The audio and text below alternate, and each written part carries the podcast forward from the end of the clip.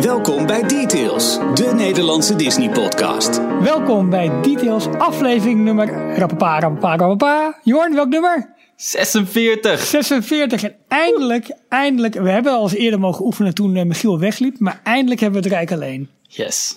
We hebben hem weggestuurd. We hebben Michiel naar eh, een uithoek van de programmering op 3FM gestuurd. En eindelijk hebben wij het Details fort voor onszelf. Uh, Voelt toch een beetje alsof uh, de ouders naar het werk zijn en de kinderen die, hebben het, uh, die mogen lekker spelen, hè? Nou, en het wordt een doldwaze avond, Jorn. dat kan ik je nu al vertellen.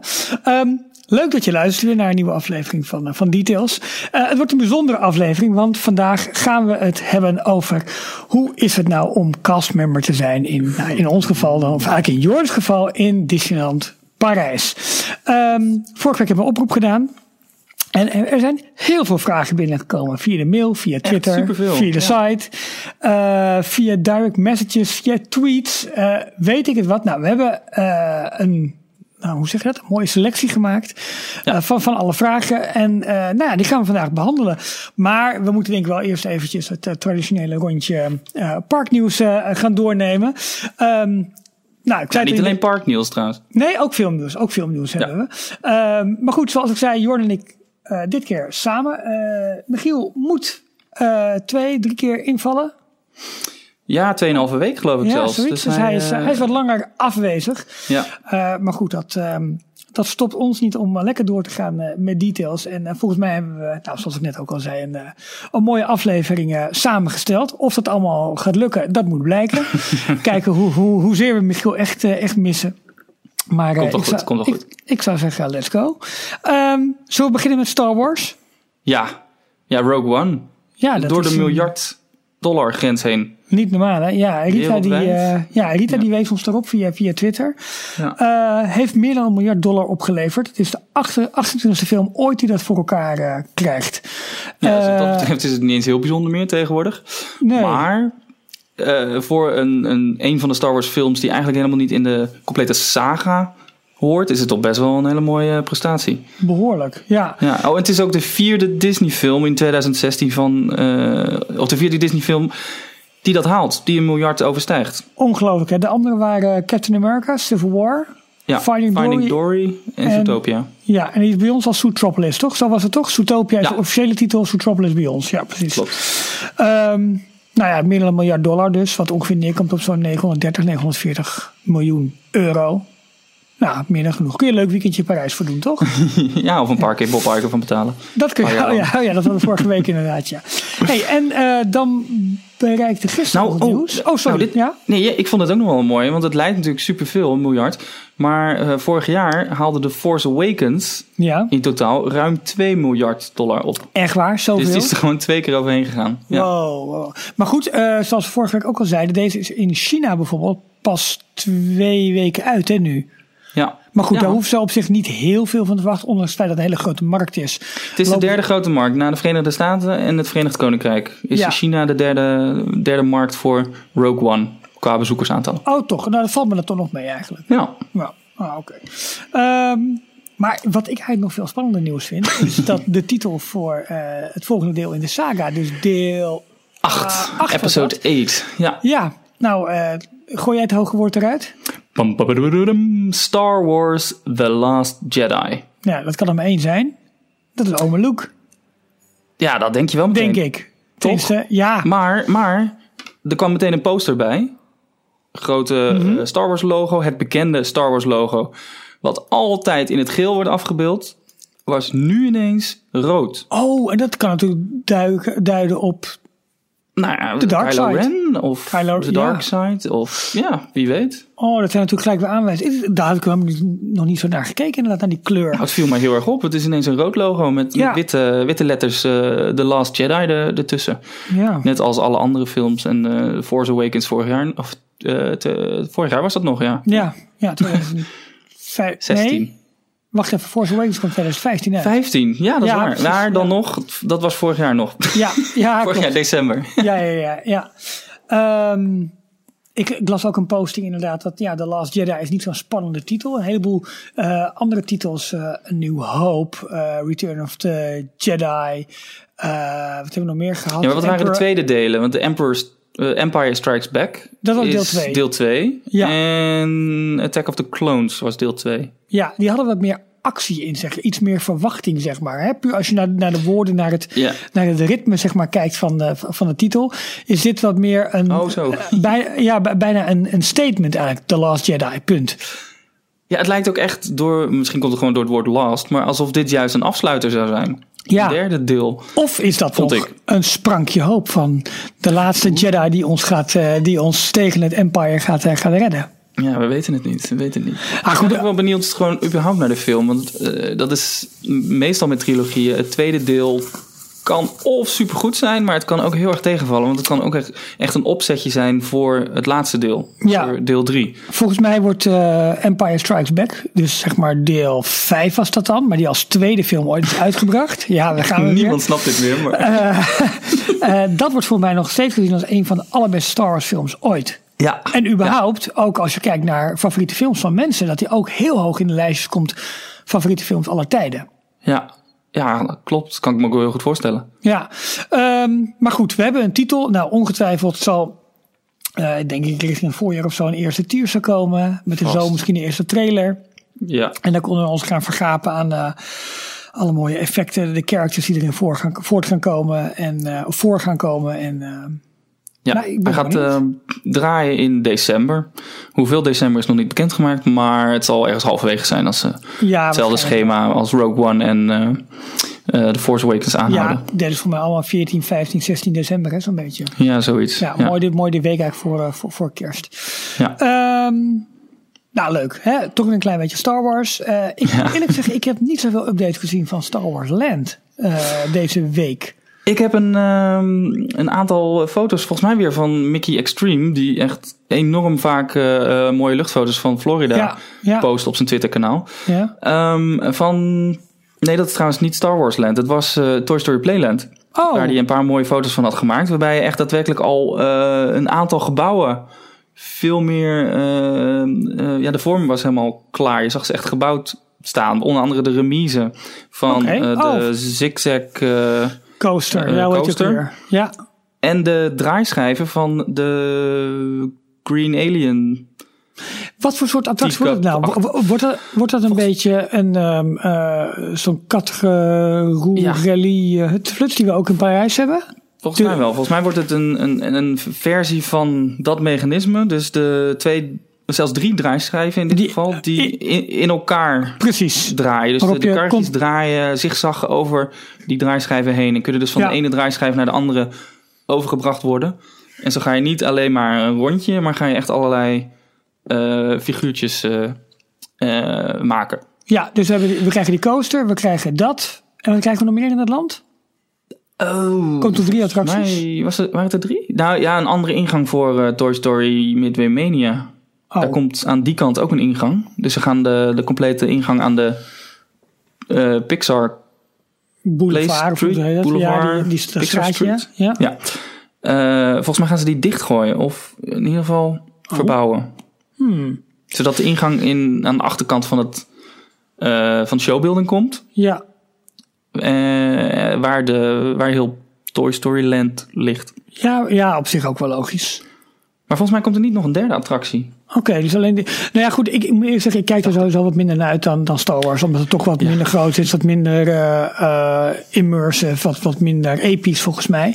Maar ja, aan de andere kant, de- qua, qua placemaking, dus de ruimte die ze ervoor voor, voor vrijmaken en de hele operatie is wel groot. Dus wat dat betreft ehm, kunnen we ook best wel wat van verwachten. Er is een heel stuk Ehm, backstage eh, eh, ja. voor tegen de vlakte gegaan. Ja, klopt. Ja, Want juist heel Toy Story Land ligt meer op een gebied waar de tramtour door de echte backstage gebouwen heen reed. Ja. Maar niet zozeer wat onderdeel van het park was. Terwijl Star Wars Land echt op de plek van de New York Streets eh façades komt. Ja, ja, precies. En ik, eh, ik ben heel benieuwd ook hoe de overgang Ja. vanuit het Studiospark zeg maar, naar Star Wars Land wordt. Ik vind hem in Disneyland, dus in Anaheim, aan de, aan de westkust, vind ik hem iets logischer. Omdat je dan eigenlijk vanuit Critter Country en ook wel vanuit Fantasyland, denk ik, wat, wat natuurlijker overgangen kunt maken. Ook omdat het park veel groener is, veel meer begroeid is. Dus daar kun je wat makkelijker dingen nou, wegmoffelen. En Star Wars Land moffel je niet weg, maar je kunt mooie natuurlijke ingangen maken. Hè? Ook Ja. onder, onder, de, onder de, eh, de treinrails door. En dat is in de studio's is er toch wat meer, ja, nou, wat, precies wat het woord al zegt. Studio's is wat, wat meer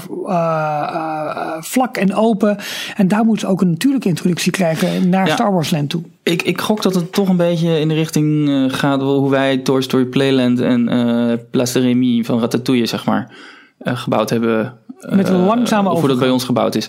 Met die overgang van een tunnel. En aan de ene kant van de tunnel is het nog echt heel erg Oh, Toy daar, Story Playland. Dan ga je door de tunnel en ineens is het heel erg Parijs. Ja. En die overgang is best wel subtiel. Ja. Eigenlijk zie je van de ene kant van de tunnel niet zozeer de andere kant. En, en Ja. omgekeerd. Ik vind, ik vind die overgang, ehm, overigens nu we dat toch over hebben, tussen eh, Fantasyland en Adventureland ook zo mooi in, Ja. in, eh, in, in Parijs. Dat je bij Peter Pan zeg maar, loopt, heb je in je rechterhand. Het water aan je linkerhand is heel rustig. En op Ja. het moment dat je eigenlijk die, die overkapping zeg maar, onderdoor gaat, daar veranderen de stenen op de vloer. Daar verandert opeens het water in een soort waterval die vanuit zeg maar, Dat vind ik nog het mooiste ja, effect. ja. het schip van Captain Hook, zeg maar, daar- die, die hoek een beetje eh, eh, komt. Komen er opeens rotsen in beeld en zit je in één keer midden in ja, eh, Adventureland en sta je voor Pirates of the Caribbean. Is eigenlijk heel logisch en heel natuurlijk. Dat is het einde van de complete overdekte, Klopt. het overdekte wandelpad. Wat je vanaf Ja. de ingang zou kunnen nemen. Met hier Ja. en daar een kleine onderbreking. Dat je toch even, als het heel hard regent, door de regen zou moeten. Ja. Ehm, maar dat is wel eens een keer tijdens een, de, de tour die ik gedaan heb. verteld dat ze expres ehm, in, onder die overkapping geen muziek laten horen.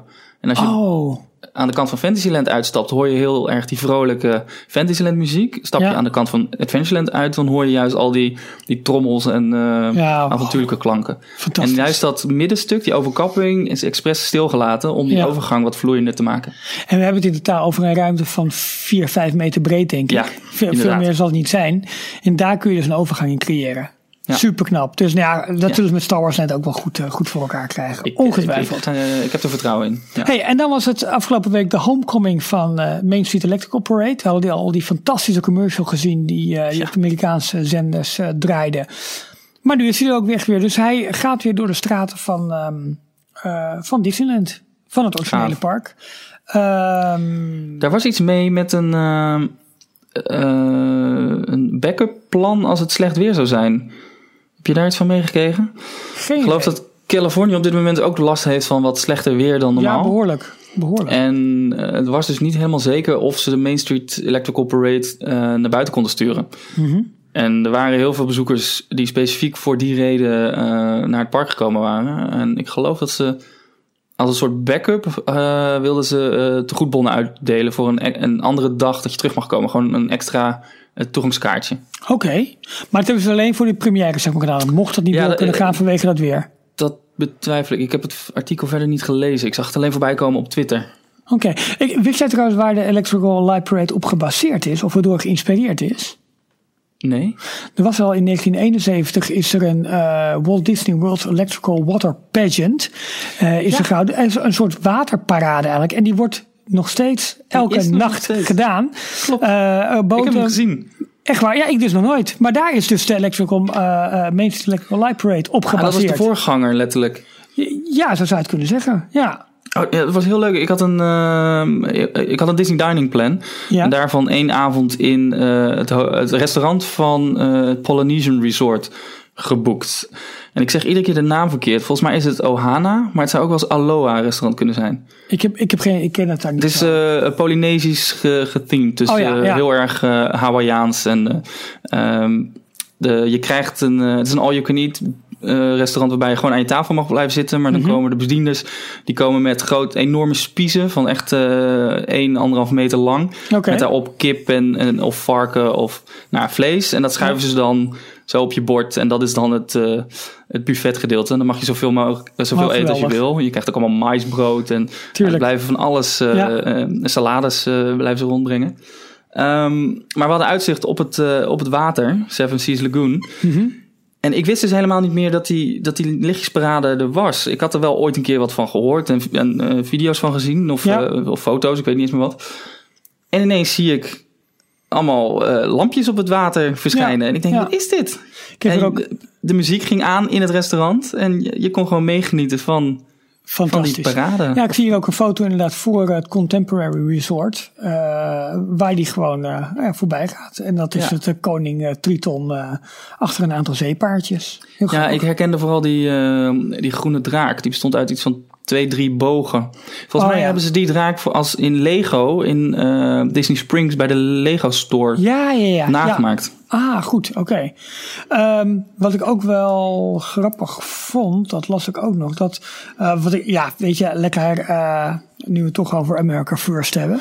Dat, dat de laatste eh, float, zeg maar, weet je, dus de laatste wagen in de parade.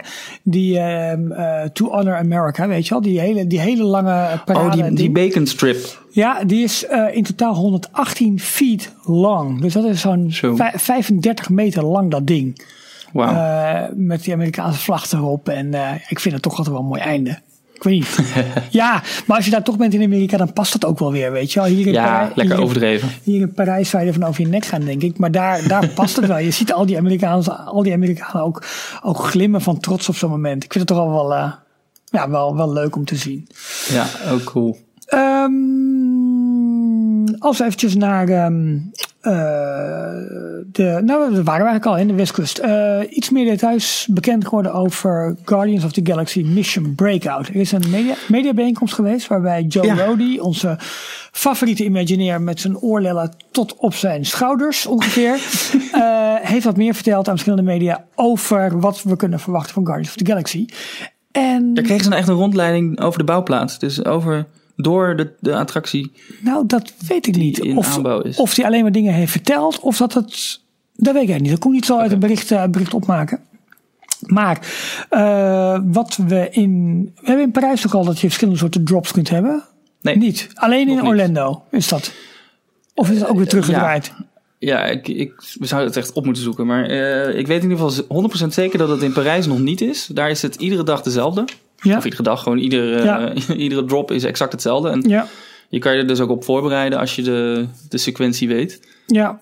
Ehm, in Orlando is die eh, al echt een aantal jaren random, willekeurig. Dus dan weet je ook niet of je aan het begin omhoog schiet of naar beneden valt, Precies. Ja. bijvoorbeeld. En ik weet nou niet of dat in Californië en Tokio ook al doorgevoerd is. Nou, in ieder geval is het zo. Even, we hebben het over Guardians of the Galaxy. Dus de voormalige Tower of Terror die, eh, die in het Hollywood gedeelte staat in eh, Disney California Adventure. Eh, Dat wordt dus de tweede grote Marvel attractie na ehm eh, Iron Man Iron attractie Man, in, in, in Hongkong. En die wordt dus volledig omgebouwd. En dat wordt dus een Guardians of the Galaxy attractie. En hij wordt genoemd Guardians of the Galaxy Mission Breakout.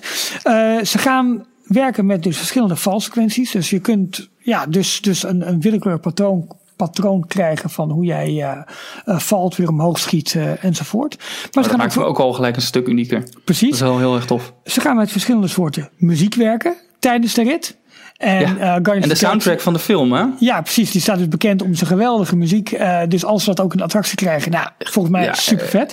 Echt de jaren 70, 80 eh, rock en ballads. En, Ja. Nou, ballads niet eens, maar wat zit er allemaal in? Ja, echt hele toffe Ja, oude Ja. retro muziek. precies. Ehm, het is ook niet bij elke rit duidelijk of de deuren wel of niet open gaan. En je dus een blik over het park heen krijgt. Er kan namelijk ook wat anders gebeuren. En wat het andere is, dat, dat maken ze dus niet bekend. Eh, ik dacht dat wij eerder hebben bericht over dat we misschien wel iets met schermen zouden gaan doen. Eh, Ja. Vanwege alle bouwwetten en dat soort dingen in, eh, in Californië. Maar blijkbaar kunnen de deuren toch ook zo nu en dan wel open gaan. Ehm, Ja, er waren geloof ik geruchten dat ze iets voor de eh, deuren wilden plaatsen. Dus ei- ei- eigenlijk, de deuren zouden dan wel open gaan, maar je zou dan niet naar buiten kijken over het park, maar je zou dan naar een scherm kijken waar ze alles, van alles op konden projecteren. Ja, nou ja, misschien kunnen ze dat dus ook gaan afwisselen elke keer weer. Dus je moet die Ja. attractie gewoon, ik weet niet hoe vaak doen, om alle verschillende varianten eh, te kunnen ontdekken. Ehm, overal worden Easter eggs verstopt van eh, Marvel Cinematic Universe, maar ook uit de comics. En het is dus als je het niet Ja, zo... en, en ook uit de, de televisieseries. Ja. Agents of S.H.I.E.L.D. van ABC. eh, de de Marvel Netflix-series. Daredevil, Jessica Oh, ja. Jones, Oh, Luke Cage en Iron. Fist. Ja. Daar halen ze ook allerlei inspiratie vandaan. Dus die, die hele die Marvel Cinematic Universe die is wat breder getrokken dan enkel de films. Ja, en uh, het, het grappige schijnt te zijn dat ja, weet je, als je het allemaal kent, dan is het één groot feest van herkenning en, uh, en loop je daar bij wijze als een, een alwetende bezoeker uh, door, die, door die wachtrij heen. Ehm, als je niet weet, zijn het gewoon mooie props. En uh, ja, maakt dat de attractie compleet. Ik hoeveel mensen uh, kennen uh, de Twilight Zone Tower, of de, ja, de Twilight Zone, de serie. Want daar, daarvan zijn ook een heleboel hoop verwijzingen opgenomen in, in ja, zeg maar de centrale hal van het hotel in de Tower of Terror. Nou goed, zometeen meer daarover, want jij schijnt daar gewerkt te hebben. Um, wat verder gezegd is, is dat het dynamischer wordt, het wordt onvoorspelbaarder en het gebruikt eigenlijk slechts de techniek van de Tower of Terror. Nou vond ik dat wel, uh, ik denk van wow, wat moeten we dan verwachten? Maar misschien kunnen ze toch in die korte tijd dat het dicht gaat meer doen dan wat dat wij met z'n allen voor mogelijk houden. En zijn ze die attractie toch behoorlijk op de schop aan het nemen. Ja, ik, ik, ik Ja. weet het niet. Ik, ik, ik, ik, Slechtste techniek. Nou, de techniek is eigenlijk een, een, een drop tower, maar dan met eh, ehm, ook de optie om sneller dan de zwaartekracht naar beneden te trekken. En Ja. ook weer keihard omhoog. ja, Dat is de basis van de, van de techniek.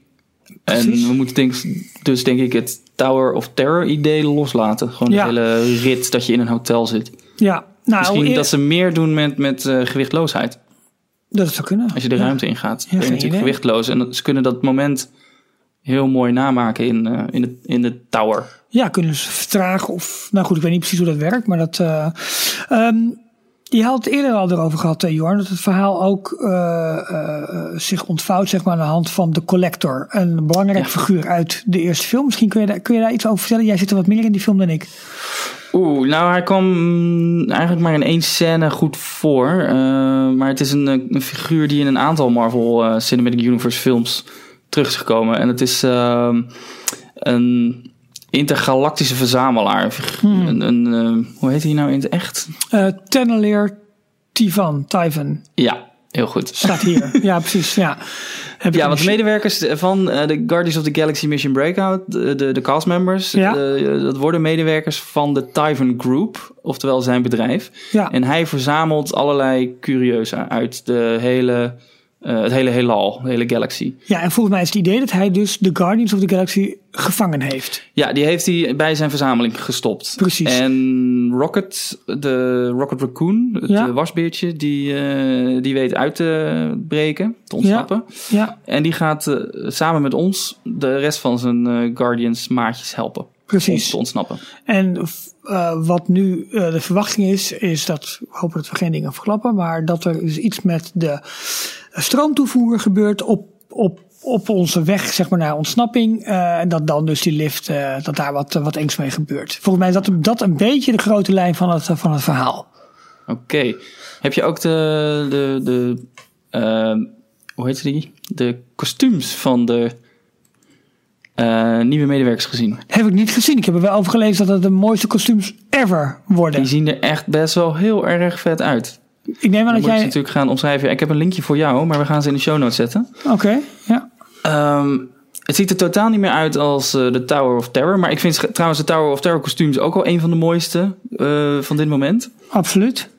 Ehm, maar het zijn, ehm, ja, wat is het? het? Het is een beetje retro Space Age. Dus heel erg eh, veel grijstinten en zwarttinten. Met, Ja, ik zie het. Ja.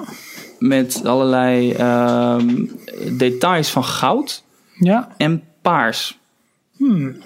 Dus bijvoorbeeld de, de, de man, eh, oh de vrouw ook trouwens, eh, de- die heeft een jasje aan van een heel erg futuristisch uitziend grijs stofje.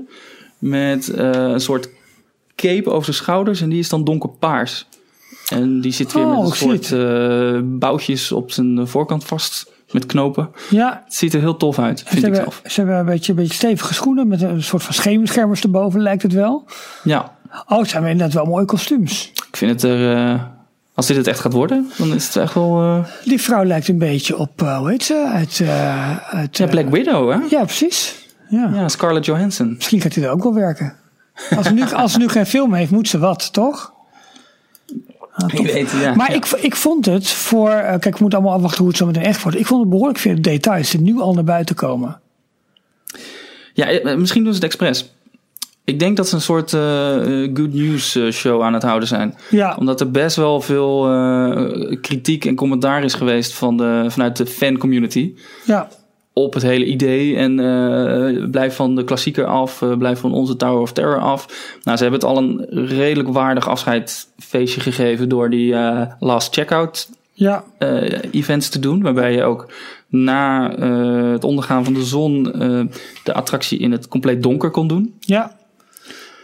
En eh, ja, ik heb gewoon nu het idee dat ze heel veel nieuwtjes maar naar buiten gooien om te laten zien wat het gaat worden. En heb vertrouwen in ons en het komt allemaal goed. En dit, dit soort vette dingen zijn we aan het, eh, aan het plannen. ja. Ik, ehm, ik word er steeds enthousiast daarover. Ik ook. Ondanks het feit dat de tower verdwijnt. Ja, maar ergens doet het mij persoonlijk iets minder pijn wetende dat we de, de, de, de, de echte tower dan nog in Parijs hebben staan. Of tenminste de echte, de, eh, een kopie van die tower. Ja, ja, ja precies. En eh, voor mij blijft de mooiste wel gewoon Orlando. Ja, heb jij hem trouwens in Disney Sea gedaan? Was het toen nog niet open? Nee, eh, ik ben in 2005 in Disney Sea geweest en toen was hij nog in aanbouw. Hij is in 2006 geloof ik opengegaan daar. Ja.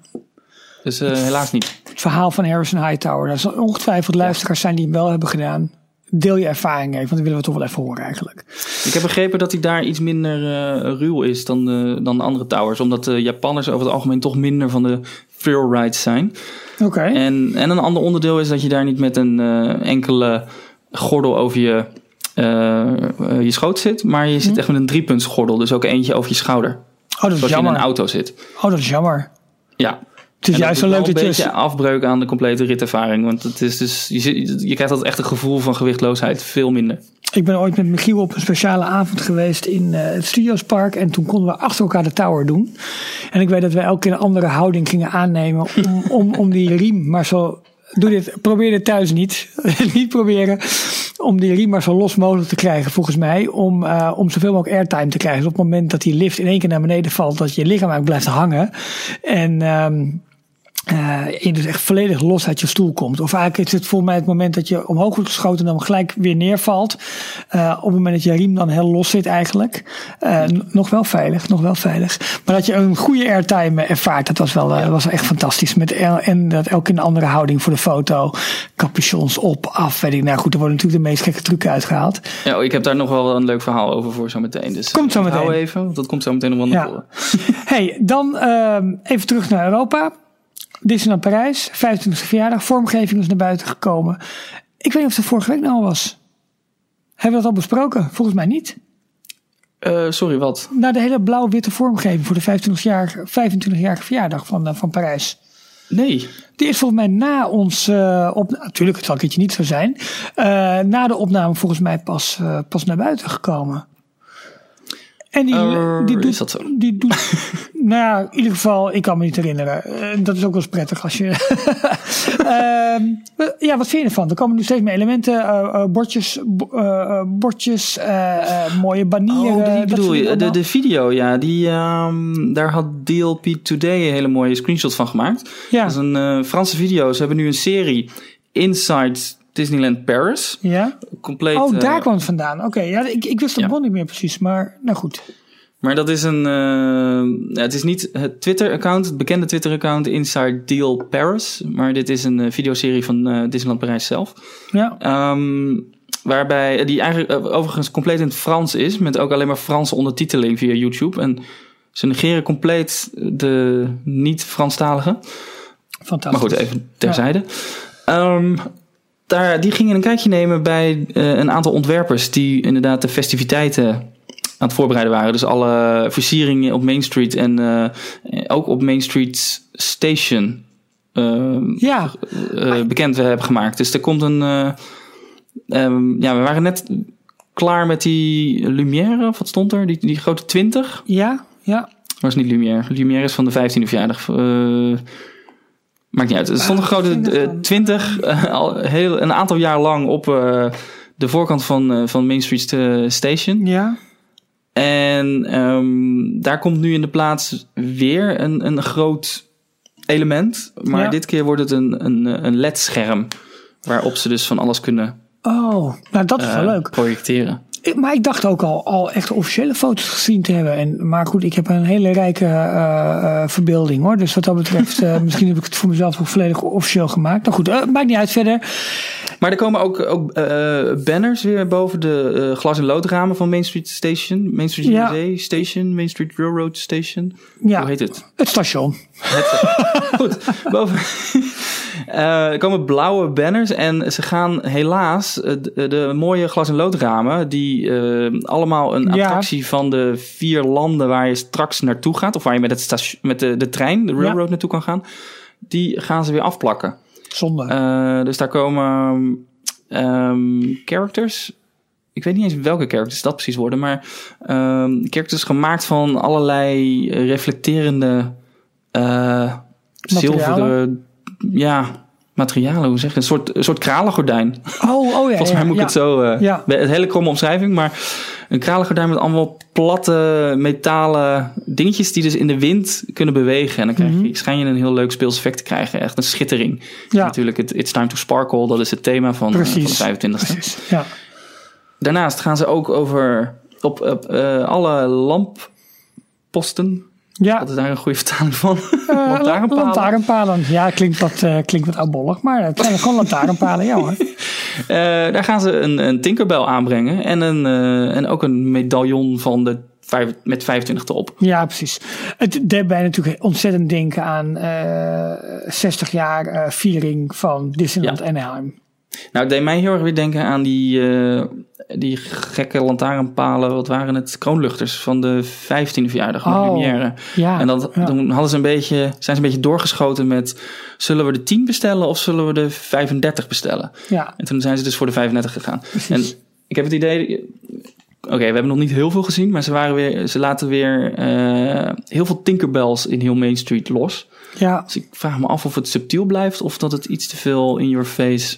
Daar zit weer een Tinkerbell. Oh, daar ook. ja. Een beetje dat niveau wordt. We hopen allebei het eerste, Jorn. Het moet subtiel, smaakvol blijven. Ja. En het moet, denk ik, ook vooral Main Street in zijn...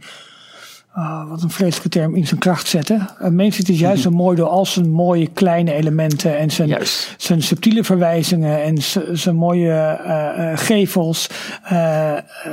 de- namen van de Imagineers, van de Founding heeft al die- Fathers, al dat soort dingen. Dat, dat Heeft moet je die zien. opsmuk niet echt nodig eigenlijk. Vind ik ook. Vind ik ook.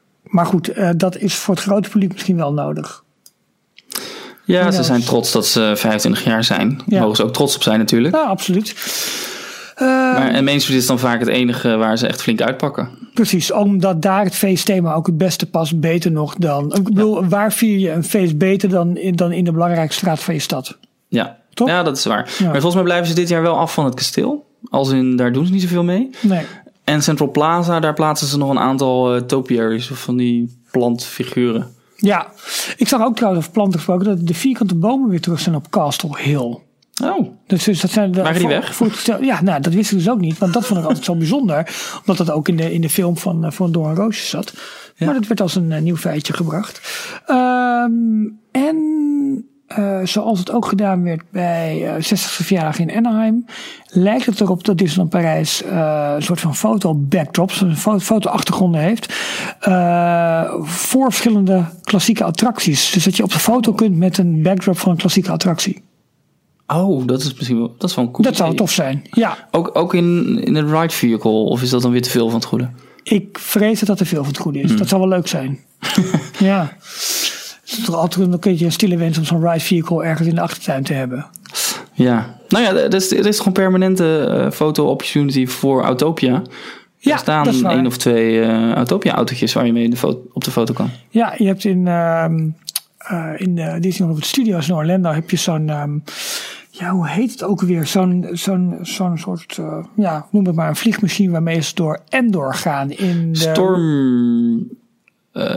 Oh, ik had net de naam Stormrider. Nee, dat is een attractie in Tokyo Ja. Disney Sea. Ehm, Speed, Storm Speedster. Speed, speed nog iets, ja. Ja, het is in ieder geval daarin... Stormtroopers die zitten daarop. En het is een soort eh, vliegende, zwevende motor. Eigenlijk wel, ja. ja. Ja. En daar kun je op de foto mee, ook met, met Endor op de achtergrond, met een paar van die woekoe's. Cool. En, eh, heel Ja. grappig. Ehm, welk bericht mij ook nog bereikte was dat de housekeeping, dus zeg maar de schoonmaakdienst van, uh, van alle Walt Disney World hotels, op de schop gaat. Want het schijnt wat minder goed te gaan de laatste jaren eigenlijk. En ze, Oh. gaan, daar, ze gaan het echt re- reorganiseren. Uh, Oké. Dus de komende weken en maanden gaat het aangepakt worden met in ieder geval meer, uh, uh, noemen we dat, housemates? Ja, zo? schoonmakers. Ja, ja, schoonmakers, gewoon hè.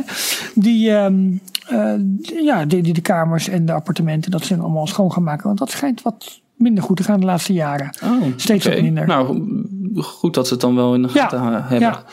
En gaan realiseren. en als laatste, wat echt als breaking news werd aangekondigd, is dat het Disney Infinity Team uh, weer bij elkaar gekomen is om te Ja, kwam werken net binnen. aan een game voor Cars 3. Ja, Um, wat tof. ja, ja ik, ik, ik moet eerst zeggen, eh, leuk dat die mensen nog lekker aan het werk kunnen, uh, uh, kunnen blijven. Um, Maar wel voor Disney dus. Een game Ja. over Cars 3. Ja, Voor Disney Interactive. Want dat bestaat geloof ik niet meer, die, die afdeling. nee, dus hoe, de, hoe dat nou precies zit. Uh, Ja, ze wilden meer gaan outsourcen. Of of in ieder geval dus een, een, een externe studio inhuren om hun games te maken. En Zeg, een, hè, eh, dat- in licentie een game verkopen. Ja, ze zegt dat Warner Bros. Interactive Entertainment has just announced that they have acquired and reopened Avalanche Software, the studio behind the Ja. cancelled Disney Infinity series. Dat Oftewel, studio. ja. Ja. Maar goed, Warner Bros. gaat dus een Disney game maken. Wauw, dat is ook wel eh, Ja, apart. the studio will open, uh, will open back up and retain the name Avalanche Software. Uh, John Blackburn uh, houdt zijn positie als het hoofd van de studio. Uh, en sommige leden van het oude team zullen ook blijven. Het is dus nu onder controle van Warner Bros. En ze zullen Cars 3, ga- uh, het Cars 3 spel ja, gaan maken ter begeleiding van de nieuwe film die, die deze zomer uit gaat komen. Um, En ze hebben daarmee, Warner Bros. ook het recht gekregen op de Octane engine. Dat is zeg maar de achterliggende engine van Infinity Games. Um, dus ja, misschien gaan ze wel elementen uit Infinity terugbrengen in de Cars 3 game. Of in vervolggames, who knows. Ja, ja spannend. Toch best groot nieuws. ook wel benieuwd wat voor soort game dat dan wordt. Of het, Ja. uh, want een Cars game kan natuurlijk heel erg à la Mario Kart gemaakt worden. Dus heel erg cartoony. Ja, Maar het zou aan de andere kant ook, omdat ook de, die eerste trailer of teaser trailer die naar buiten kwam van Cars 3, die zag er een stuk realistischer uit. Misschien gaan ze wel een iets meer realistisch, realistischere kant op. ja en Meer uh, een Need for Speed-achtige game wordt. Ja, wie weet. In ieder geval uh, is het zo dat uh, dat softwareteam heeft natuurlijk wel ervaring met cars. Want ze hebben natuurlijk ook cars elementen gemaakt voor de Disney Infinity uh, ja. reeks. En Warner Bros. heeft al eerder met Disney gewerkt, namelijk voor de release van Lego Star Wars. Uh, de oh, Force Awakens game. Dus er zit al wat, uh, wat, wat, wat kruisverband uh, in. Het is nog niet bekend wanneer de game uit gaat komen. Um, maar goed, wie weet um, komt hier een mooie nieuwe samenwerking tussen Warner Bros. en Disney naar voren. Ik ben trouwens van de week voor de tweede keer naar um, Row One geweest. Dit, ah. keer, dit keer met mijn zoontje. En we zagen daarbij in het begin ook de trailer voor, en dan ben ik de naam even kwijt, een nieuwe uh, X-Men film over Wolverine. Logan. Logan. Wow, dat ja. zag er wel vet uit.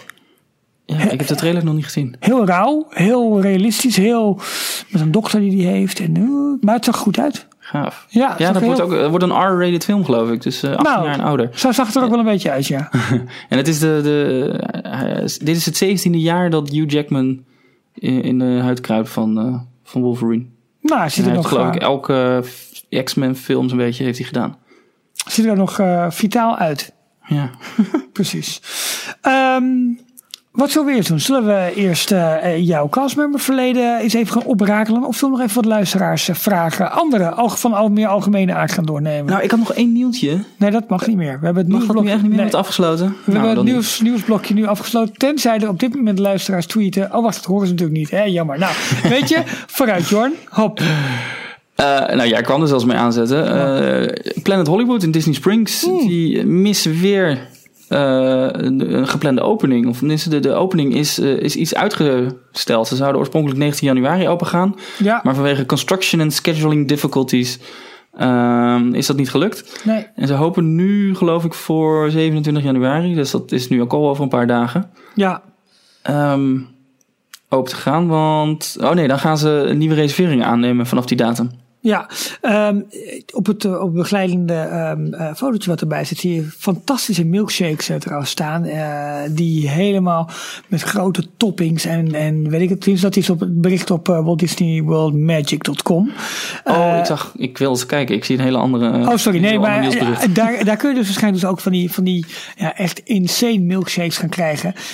waar dan bij wijze van spreken een hele donut on top zit. En nou, dat, oh, dat ziet er echt fantastisch uit. Een ander nieuwtje. Heel tof dat ze uh, die gekke blauwe uh, Planet Hollywood uitstraling helemaal weggehaald hebben. En ja. compleet omgebouwd hebben tot nu een observatory. Dus een, een sterrenkijk, sterrenwacht. Past helemaal goed in Disney Springs. Perfect past in Disney ja, Springs. Ja, is echt heel erg mooi. Uh, ander nieuwtje, nieuwtje nog over Disney Springs is dat je nu een personal shopper kunt aannemen. Ja.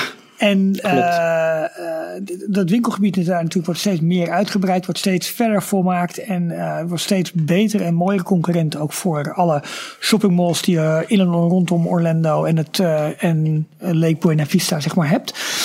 maar je kunt nu ook een, een, ja, een erkende fashion designer of fashion, nou, hoe noem je iemand? Connoisseur. Ehm, een top fashion advisor kun je inhuren voor 250 dollar per uur en die gaat dan lekker met jou winkelen. Ja. En je kunt ook advies krijgen over make-up en over lifestyle en over gezond leven en al dat soort dingen. Ging op Twitter ook een beetje los van uh, weer een uh, money grab en uh, upsell van Walt Disney World. Maar zo'n fashion advisor, of hoe noem je het? Ja. Dat is in heel veel malls in Amerika is dat heel ja. gewoon ja. om die te hebben, zo'n dienst. Dus ja, ja. nee, ik vind het prima. logisch dat ze het doen. Voor een bepaald publiek zal het, zal het prima zijn. En ja, ja hier in Nederland heb je ze ook voldoende hoor. Uh, die kun je gewoon ja. Ga lekker met je winkelen. Je moet ze zelf wel natuurlijk al je, al je kleding, alles wat je koopt, jezelf afrekenen. En dan moet je oh. die mevrouw of meneer ook, ook nog. nog uh, ja, ook nog, ook nog. Maar goed, ga drie uurtjes winkelen en je bent 750 dollar lichter. Ach. En een complete nieuwe garderobe. Waarschijnlijk wel. Wat je erbij hebt. Waarschijnlijk ja. wel. Maar nee, ik zou voor we helemaal even nog wat, uh, wat luisteraarsfeedback te behandelen. En dan door te gaan met de mijn avonturen als castmember. We hebben vorige week hebben we het gehad over uh, de lengterestrictie bij uh, Pirates of the Caribbean in Parijs. Ja. Uh, Michiel was voor mij overtuigd. nee, wacht even. ik was ervan overtuigd dat er een lengterestrictie was. Ja, precies. Ja. Maar Aaron Shame heeft ons hard en streng doch rechtvaardig op de vingers getikt. Ja. er is geen lengterestrictie, maar het wordt wel afgeraden voor kinderen onder de 1. Zegt het goed? En onder de 12 maanden, ja. Onder de 12 maanden, ja, precies. Ja, ja en Aaron kan het weten, want hij heeft er gewerkt. Oh, dat is waar, ja. Hij is ook een oud-collega van The Tower of Terror. Kijk, dus hij, uh, of we ja. Aaron had ik uit moeten nodigen, dus. Oh ja, eigenlijk wel. Wat verdikkie. Nou goed. uh, Geert Bult hebben wij vorige week vrij uh, blij gemaakt, omdat hij als een van de vele overigens onze Star Wars prijsvraag goed op beantwoord. En uh, nou, prijzen zijn inmiddels uh, bij hem binnengekomen. En hij was daar ja. heel, heel erg blij mee. Nou goed, uh, Geert, dankjewel. Dat is goed, goed om te horen. Um, Nico, Nico Leusing kwam nog met een leuke opmerking. Dat hij wist waar alle cabana's heen waren verdwenen. De, de ons verfoeide cabana's die je kon huren voor, ja, voor 700 later 500 dollar per dag waar je even jezelf kon terugtrekken. Uh, want die zijn allemaal gebruikt voor het uh, uh, voor World Showcase, waar ze nu dat in Festival of the Arts. Ja, in Epcot waar ze dat hebben. Nou goed, dat ja. was een leuke site en note. Um, Lars die dropte nog even een bommetje via de Delog comment. Waar komt volgens jullie het volgende Disney theme park? Nou, mensen gingen er redelijk ja. los. oh, zo bedoel je een bommetje? Ja, ja. ja het was een, gewoon een, een oprechte vraag van. Ja, ja, ja, ja, maar goed, daar kwamen best wel wat reacties op. En uh, ja. uh, wat volgens mij een beetje de tendens was, was toch wel dat Azië wel, wel weer een derde park, misschien wel in China, of in ieder geval voor die ja. markt. Misschien wel. Persoonlijk denk ik en hoop ik ook wel dat er nog wel in Amerika ruimte is voor nog een park. Nou, de vraag kan je heel ruim op, uh, uh, opvatten. Je kan denken van waar komt het volgende Disney theme park, dus het themapark. Dus het kan ook ja. gewoon een uitbreiding in een van de bestaande resorts zijn. Je kan ja, tuurlijk. kijken ja, als ja, een. Ja. Het kan ook okay, een derde, een derde park voor Parijs zijn, bij wijze van spreken. Sorry? Het, het zou ook een derde park voor Parijs kunnen zijn. Ja. ja. Nou ja, ik, ik was even aan het kijken van welke resorts hebben sowieso ruimte voor een extra park. Ja. Uh, volgens mij zijn ze dat allemaal behalve Tokio. Oké. Okay. Want Tokio is wat lastiger. Dan zouden ze echt uh, of wat hotels weg moeten halen of parkeerplaatsen of wat uh, verder uitbreiden de Nou ja, ik neem aan dat Anaheim ook wel lastig is. En Anaheim is lastig, maar ze hebben wel nog ruimte. Ze hebben de, de, de Strawberry Fields. Oh, daar Ehm, hebben we het is laatst nog een keertje groot- over gehad, ja. Ja, dat is een groot gebied. Ehm, als je, even kijken hoor, als mensen hun eh, Google Maps er weer bij pakken en ze zoomen in op Anaheim en zien daar Disneyland liggen met California Adventure eronder. ja. Als je dan echt een paar eh, honderd meter schuin naar rechtsonder gaat, kijk met je mee. dan kom je een enorm grote eh, kale vlakte tegen waar waarschijnlijk heel veel auto's geparkeerd staan. Want dat wordt momenteel gebruikt als een overflow parking. Dus als, er, als de andere parkeergarages en parkeerplekken vol staan, dan gaan mensen daar naartoe. En ik dacht ook voor de castmembers dat het ook de parkeerplaats voor de castmembers is. En die, die balen weer, want die moeten ineens veel verder parkeren dan dat ze oorspronkelijk eh, hun autootje neer konden zetten. Ja, precies, ja. Eh, maar dat is, nog, dat is in ieder geval in handen van Disney. En daar kunnen ze dus een derde park bouwen. En het is qua oppervlakte geloof ik redelijk gelijk met eh, California Adventure. Dus er kan best nog wel een aardig derde park bij. Ik, eh, Ehm. ik zit even met je mee te kijken hoor, waar dat dan precies zit. Dat ligt eh, recht onder California Adventure, zeg maar. Wil je dat? Rechts onder, iets meer naar rechts. Je hebt die, eh, volgens mij die Catalina Avenue. Ja? Die iets Oh, naar rechts daar. volgen en dan, naar- dan aan, de, aan de overkant daarvan. Ja, precies, want het heet nu ook gewoon de Disney Theme Parks Parking. Zit daar eigenlijk nu gewoon. Ja, onder Garden Walk. En dat was ook eh, onderdeel van, eh, van Disney geweest. Dat, eh, trouwens erg leuk. een aantal weken geleden hadden we het over de... werden we getipt door de YouTube-serie Abandoned. Ja? En er is één video over Westcott. Ja? Het complete idee wat ze begin jaren 90 hadden voor het tweede park in Anaheim. En dat zou een, een kopie, nou niet een kopie, een complete eh reimagineering, dus een opnieuw bedachte versie van Epcot zijn, maar dan Ja. voor Californië. Ja? Dus ook een eerbetoon aan allerlei eh, landen en de technieken en technologieën. Ehm, en een van de grootste eh, masterplannen die eh, ooit bekendgemaakt zijn, is dat ook op dat gebied waar het derde Mhm. park zou komen, dat daar een deel van het park zou gebouwd zou worden. Wat dan weer met monorails of people movers in verbinding zou staan met de rest van het Oh. park. Maar dat was dus, nou, dat viel meteen af, want het was het meest dure, complexe Ja. eh, versie van, eh, die, ze, die ze bedacht hadden. En dat is allemaal nog eh, ontworpen voor eh, een beetje de financiële crisis binnen Disney. Van tegenvallende cijfers van Disneyland Parijs. En eh, de dood van Frank Wells. Wat elkaar allemaal ja. eh, snel achter elkaar opvolgde. Ja. ja. En, eh, en daarna zijn eigenlijk alle grootste plannen in de ijskast gezet. Maar goed, het wordt wel proppen daar. Het wordt, eh, het wordt erg proppen. En dus ik- ik, verwacht het ook niet. Ik denk eerder dat ze nog eh, dat ze daar voor- vooral focussen op nou, Star Wars Land en dan eh, Marvel uitbreiding in California Adventure. Ja. Ehm, ja, ik vraag me af of ze niet gewoon ehm, capaciteit moeten gaan creëren. Ergens bij wijze van in het midden van Amerika. Of, nou, Ja. dat, dat is waarschijnlijk een slechte keuze, maar wel bijvoorbeeld aan de oost- of een westkust, maar op een iets andere plek. Zoals je dat bijvoorbeeld ook was voorgesteld met Disney's America. Ja. En, eh, ja, zou een derde park in Amerika kunnen, denk je? nou ja, kijk, als je het afzet, denk Een derde resort, laat ik het zo zeggen. Ja, ik denk dat als je het afzet tegen, tegen de prestatie in Anaheim, dat het goed zou kunnen. Eh, maar Florida ligt natuurlijk wel, nou niet zozeer onder vuur, maar heeft vorig jaar bijvoorbeeld wel minder gedraaid. Eh, Minder bezoekers, eh, hebben een heftige concurrentie van, eh, van Universal. Dus daar, moet, dus daar moeten eigenlijk ook alle zeilen bij. Ik weet niet of ze dan zo snel een, een derde thuispark of een resort gaan, gaan creëren. Maar qua thema Nee, zou het prima kunnen. Ja, tuurlijk. Maar hoe hoger je ook weer in Amerika komt, hoe lastig het ook weer qua weer wordt bijvoorbeeld. Ja, Dan heb je weer ja. min, of strengere wintermaanden en daar moet je dan weer tegen, tegen wapenen. Nou zijn ze dat inmiddels wel gewend natuurlijk met de parken in Tokio en, eh, en Parijs. Ja. Nou, ik verwacht eerlijk gezegd dat het volgende themapark toch in Azië ook gebouwd gaat worden.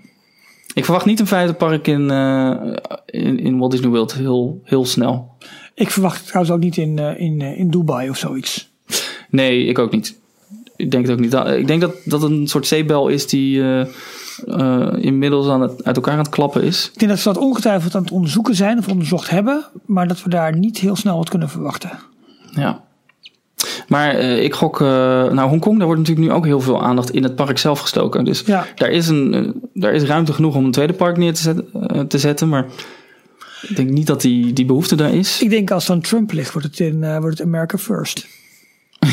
ja. Dus dat, uh, ja, nee, ja. goed. Weet je, wat ja, misschien toch wel. En dan toch eerder Walt Disney World?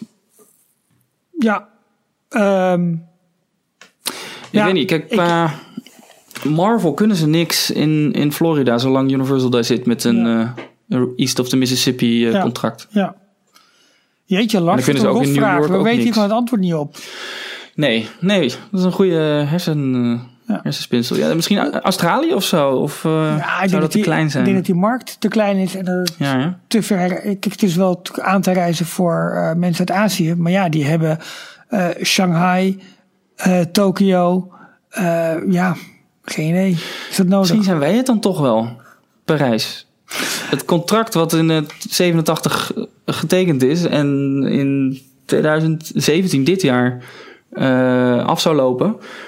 Daar stond in dat ze voor 2017 drie parken geopend zouden moeten hebben. Maar dat hebben ze een aantal jaar geleden, wegens alle financiële tegenslagen, hebben ze dat weten uit te breiden. Ja. Uh, naar 2030, geloof ik.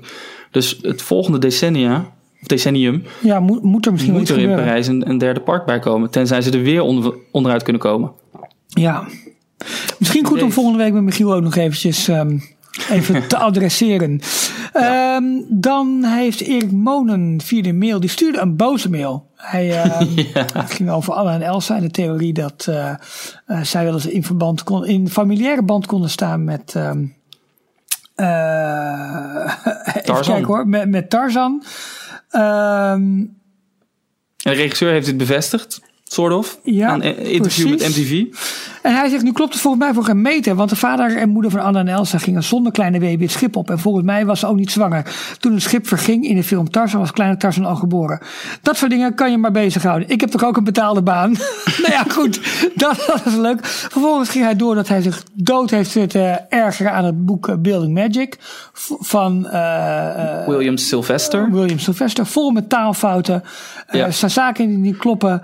Maar ook feitelijke fouten dus. Ja, Uh, die gewoon mis zijn. Uh, gewoon drie jaar ernaast zitten. En uh, ja, Ja. dat soort zaken. Wat eigenlijk op zo'n een boek van zo'n kaliber niet, uh, niet zeg maar, of kaliber. Maar je verwacht dat een boek wat zo goed onderzocht is, dat dat dan niet voor uh, zou moeten Precies, komen. verkeerde namen erin, uh, teksten die dubbel voorkwamen.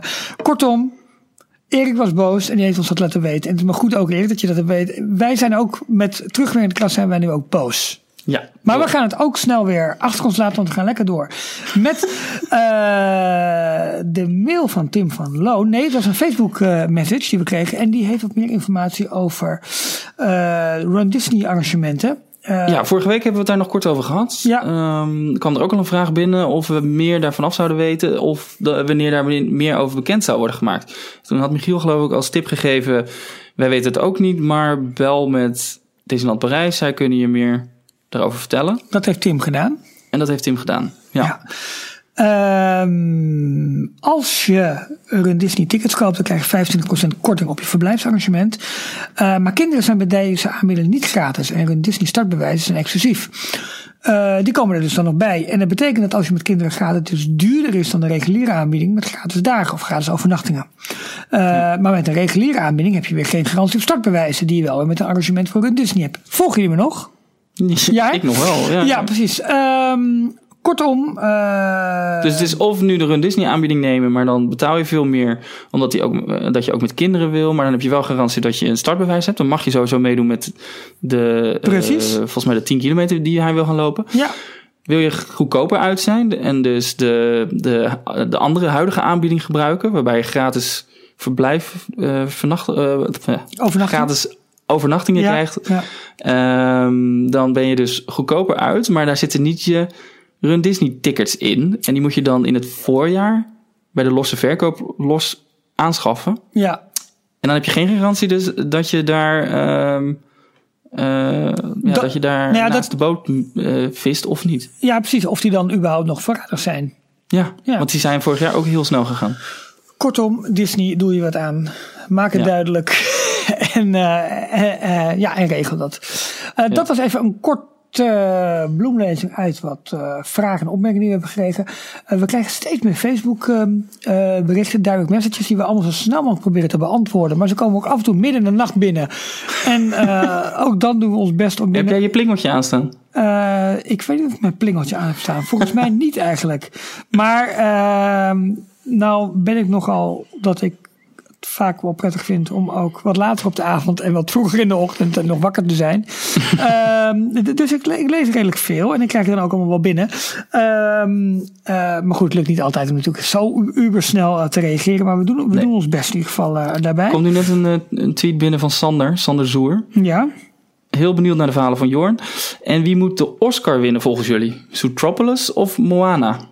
Nou, ik moet tot mijn grote ergernis eh, eh, betuigen dat ik eh, Moana nog, nog niet gezien heb. Oké. Ehm, dus ik kan daar geen goed oordeel over vellen. Ehm, ik heb ze wel allebei gezien.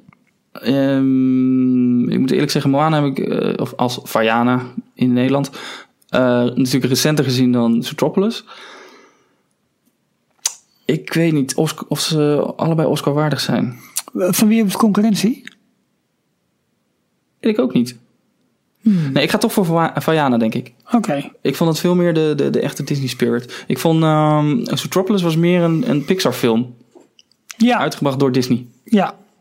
En Moana, Vaiana, eh, leek weer heel erg op de, de, de ouderwetse eh, Disney classics. ja, precies. Ja. Eh, Peter van Holstein had trouwens ons nog een tweetje gestuurd. Ehm, die had dat filmpje even aangehaald. Wat in 92 is gemaakt met onder andere voor mij Don Johnson. Die liet zien Ja. hoe Disneyland Parijs er anno nu, anno 2017, uit zou zien. Eh, gaan we even opnemen in de show notes en in onze nieuwsbrief. Dat kunnen we trouwens ook wel even melden. We zijn vorige week begonnen met onze aanmeldingen aan te nemen voor onze nieuwsbrief. We gaan eh, op het eh, moment dat wij de podcast online zetten, we altijd een Facebook berichtje uit en een Twitter berichtje. En we zetten natuurlijk op de site. Maar we gaan nu ook onze show notes als een soort van nieuwsbrief versturen. Ehm, We hebben ons nog meer werk op de hals gehaald. ja, precies. Eh, dus eh, ben je nog geen lid? En de, de aanmelding ging echt heel hard vorige week. Het is echt heel leuk. Volgens mij zitten we. Ik mag natuurlijk geen, eh, vanwege de beurskoers mag ik natuurlijk geen aantallen eh, onthullen. maar echt duizenden en duizenden. Nee, nee, dat valt mee. Eh, maar wat heel De snel- server stond rood gloeiend. Echt niet te geloven. Ehm, eh, maar goed, daar ga je de show notes ook in korte vorm eh, terugvinden. eh, met een Ja. mak- makkelijk linkje naar de site om eh, de podcast te beluisteren. We hebben ook nog een ander dingetje op de site toegevoegd. En dat is, eh, dat is een vraag van, ik weet even niet meer van wie. Maar in ieder geval eh, de vraag of hij de podcast ook kon downloaden. Omdat het in de auto toch vaak een beetje lastig is. Dat, dat hij misschien dan nog dataverkeer nodig heeft. Of eh, Ja. nou is het zo dat op eh, een iOS-device, bijvoorbeeld een iPhone of een iPad, dat je daar een podcast eigenlijk echt downloadt. Dus dan kun je hem gewoon volledig offline eh, beluisteren. Voor Android zijn er ook wel, ja, wel, wel, wel eh, podcast-apps voor. Maar je kunt er nu dus ook gewoon op de site zit gewoon een downloadknop naast de player. En dan kun je ook gewoon elke aflevering kun je gewoon downloaden. Ja, krijg je gewoon het mp3'tje. Precies, super makkelijk. Ja. Ehm, zullen we gaan beginnen als eh, Gaan we het doen? jouw leven als castmember? Kruisverhoor. Ehm zullen we beginnen met eh, Arno? Eh, Arno, de stem van onze intro en outro van, eh, eh, eh, van Details. Ja, zo kwamen we erop. Vorige week al natuurlijk. Ja, Eh, deze mail die werd vorige week al door, eh, door Michiel voorgelezen. En eh, toen hebben we besloten om er een, een complete aflevering aan te wijden. Ja, nou we hebben echt serieus, we hebben echt heel erg veel vragen binnen gekregen. Dus we Ja. kunnen niet alles beantwoorden. We gaan een, een, Nee. een, een bloemlezing doen. Maar ik denk wel dat, dat Jorn hiermee een, een goed eh, tipje van de sluier op kan, op kan lichten over het. Ik hoop eh, het. ja, precies. Ehm, Arno begon zijn mail. Ehm, ik ben zo benieuwd naar Jorns ervaring als castmember. Wellicht een keer wat tijd om daarover te vertellen. Vraagteken. Hoe ben je daar gekomen? Wat was de procedure? Hoe woonde je? Wat moest je leren? Ehm, nou ja, misschien ook een mooi haakje. Hè? Arno denkt gelijk met de show notes en met, het, eh, met, met onze redactievergadering.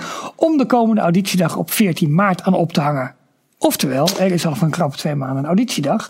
Eh Jorn, hoe ben jij bij eh, Disneyland Parijs terechtgekomen? En welk, laten we eerst even beginnen. Wanneer heb jij precies gewerkt? Eh, ik heb er twee maal gewerkt. Mijn allereerste keer was in de zomer van 2007. Ja, ik heb de vorige keer gezegd drie maanden, maar ik begin te twijfelen of het nou twee maanden waren. volgens mij wegen slechte Volgens mij waren het drie maanden, tot eind september. Wegens slechte prestatie ben jij volgens mij toen wat eerder naar huis gestuurd. nee, nee, nee. Het was eh, juli, augustus en ik dacht een groot deel van september. Dus het waren bijna drie maanden. Ja. Eh, oh, en- En daarna nog in eh, 2010, omdat ik het toen zo tof vond. Eh 2010 was net met mijn studie klaar en ik had zoiets van: wat doe ik? Ga ik gelijk met werken, echt werken beginnen of ga ik even een, eh, een paar maanden naar Parijs? ja. Eh, en heb ik voor dat laatste gekozen. En toen had ik dus al wat, eh, wat contact met eh, de Nederlandse castingvrouw. Ja. Die dus over de, de Nederlandse aanmeldingen gaat. En ik heb gewoon direct via haar kunnen mailen. joh, als er een positie bij de Tower of Terror beschikbaar is. Die destijds ook redelijk nieuw was. Ja. En ik wist dat, dat dat een hele toffe attractie was. Waar ik heel graag zou willen werken. Ja. En zo ben ik er... eh, eh, ben ik aan een positie daar gekomen. Dus gewoon door te vragen aan haar. Ja, maar de eerste keer mailde jij naar uh, clarabella.disneyjobs.nl of hoe, uh, hoe... Nee, nee, de eerste keer was ook via zo'n zo'n sollicitatiedag. Die er nu dus uh, 14 maart in Amsterdam ook weer is. Ja. Waarbij Disneyland Parijs met, met een aantal afgevaardigden naar een stad in Nederland komt. Dat doen ze, dacht ik, bijna ieder jaar wel. Hm. Je hebt overigens twee verschillende. Je hebt een, een castingdag voor de normale medewerkers. En je, je, hebt een castingdag echt voor de entertainment medewerkers. Dus dat is meer een, um, voor de dansers en de mensen die in de parade mee willen gaan doen. En als prinses, als character willen gaan, uh, Ja. gaan lopen. Dan moet je ook echt uh, je dansskills laten zien. En zo'n uh, eerste castingdag, als je gewoon wil werken in bijvoorbeeld bij een van de attracties in een van de hotels, um, dan heb je gewoon sollicitatiegesprekjes. Ja. Dus dat is veel, uh, veel makkelijker. Hey, en hoe staat het met taal? Werd je bijvoorbeeld ook op je Frans getest? Of hoe, uh... Ja. Ja, ik werd um, na een algemene introductie van, uh, nou dit is Disneyland Parijs, dit is het bedrijf, hier ga je werken. Um, werd de groep ingedeeld in uh, tweetallen en mocht je samen met iemand anders mocht je dus een sollicitatiegesprek gaan houden bij uh, Nicole Korsen. Dat is nog steeds geloof ik de, um, de vrouw die, die, waar ik net het ook al over had, waar ik contact uh, mee had. Mhm. Mm -hmm. Zij regelt alle sollicitaties voor, ik dacht Nederland, België, Luxemburg en Zwitserland. een beetje een raar portfolio, maar goed, uh, ja. daar gaat zij over. Um, en uh, tijdens dat interview worden er wat algemene vragen gesteld, maar een belangrijk onderdeel is er ook wel de taal. En ze ging dus in het Frans een aantal vragen stellen en dan Hmm, ja. test ze meteen hoe goed je, je niveau is. Ja. Maar uh, mij werd verteld, want mijn Frans was destijds echt slecht. Ik heb het, had het toen vier, vijf jaar op, uh, op school gehad, maar dat was echt redelijk ja, slecht. Het was Ja. een van mijn slechtste vakken, Ja. laagste cijfer. Dus ik had ergens een hele vage basis. Maar ik heb er nooit echt aan gewerkt tijdens mijn schoolperiode. en um, dat merkte ze. dus haar tip was: uh, ga wat. Uh, het duurt nog een paar maanden voordat je kan, kan beginnen. Dus ga gewoon wat televisie kijken. Maar ik merk aan je enthousiasme dat jij er heel graag wil werken. Je wil niet bij een receptie staan. Je wil niet in een hotel werken. Je wil gewoon ergens bij, in de attractie werken. Dan is Frans belangrijk, maar niet extreem belangrijk. Nee, het zijn toch vaak ook wat algemene aanwijzingen natuurlijk die je moet geven. Ja, ja Hm. uiteindelijk uh, de, de interactie die je met je bezoekers hebt, dat zijn, uh, ja, die zijn bijna allemaal op, uh, op twee handen wel te tellen. Zeg maar. Ja. Een aantal vragen wat je moet kunnen beantwoorden in, in niet alleen het Frans, maar ook in het Engels, Duits. Ja. Spaans is ook heel belangrijk tegenwoordig. Ja, dat, ja, dat gaat vanzelf. Dat leer je. Dat, eigenlijk heb ik mijn Frans compleet ter plekke geleerd omdat de, daar had ik wel een misvatting over. Ik dacht, het is een groot Amerikaans bedrijf. Zijn dan gevestigd in Europa. Uh, middelpunt voor Europese toerisme. Er komen allerlei nationaliteiten. Dus, dus, ze zullen er vast wel Engels praten. Uh. En daar had ik me echt heel erg in vergist. De Fransen zelf, de lokale uh, medewerkers... die beschouwen het echt als een Frans bedrijf. Ja. In Frankrijk.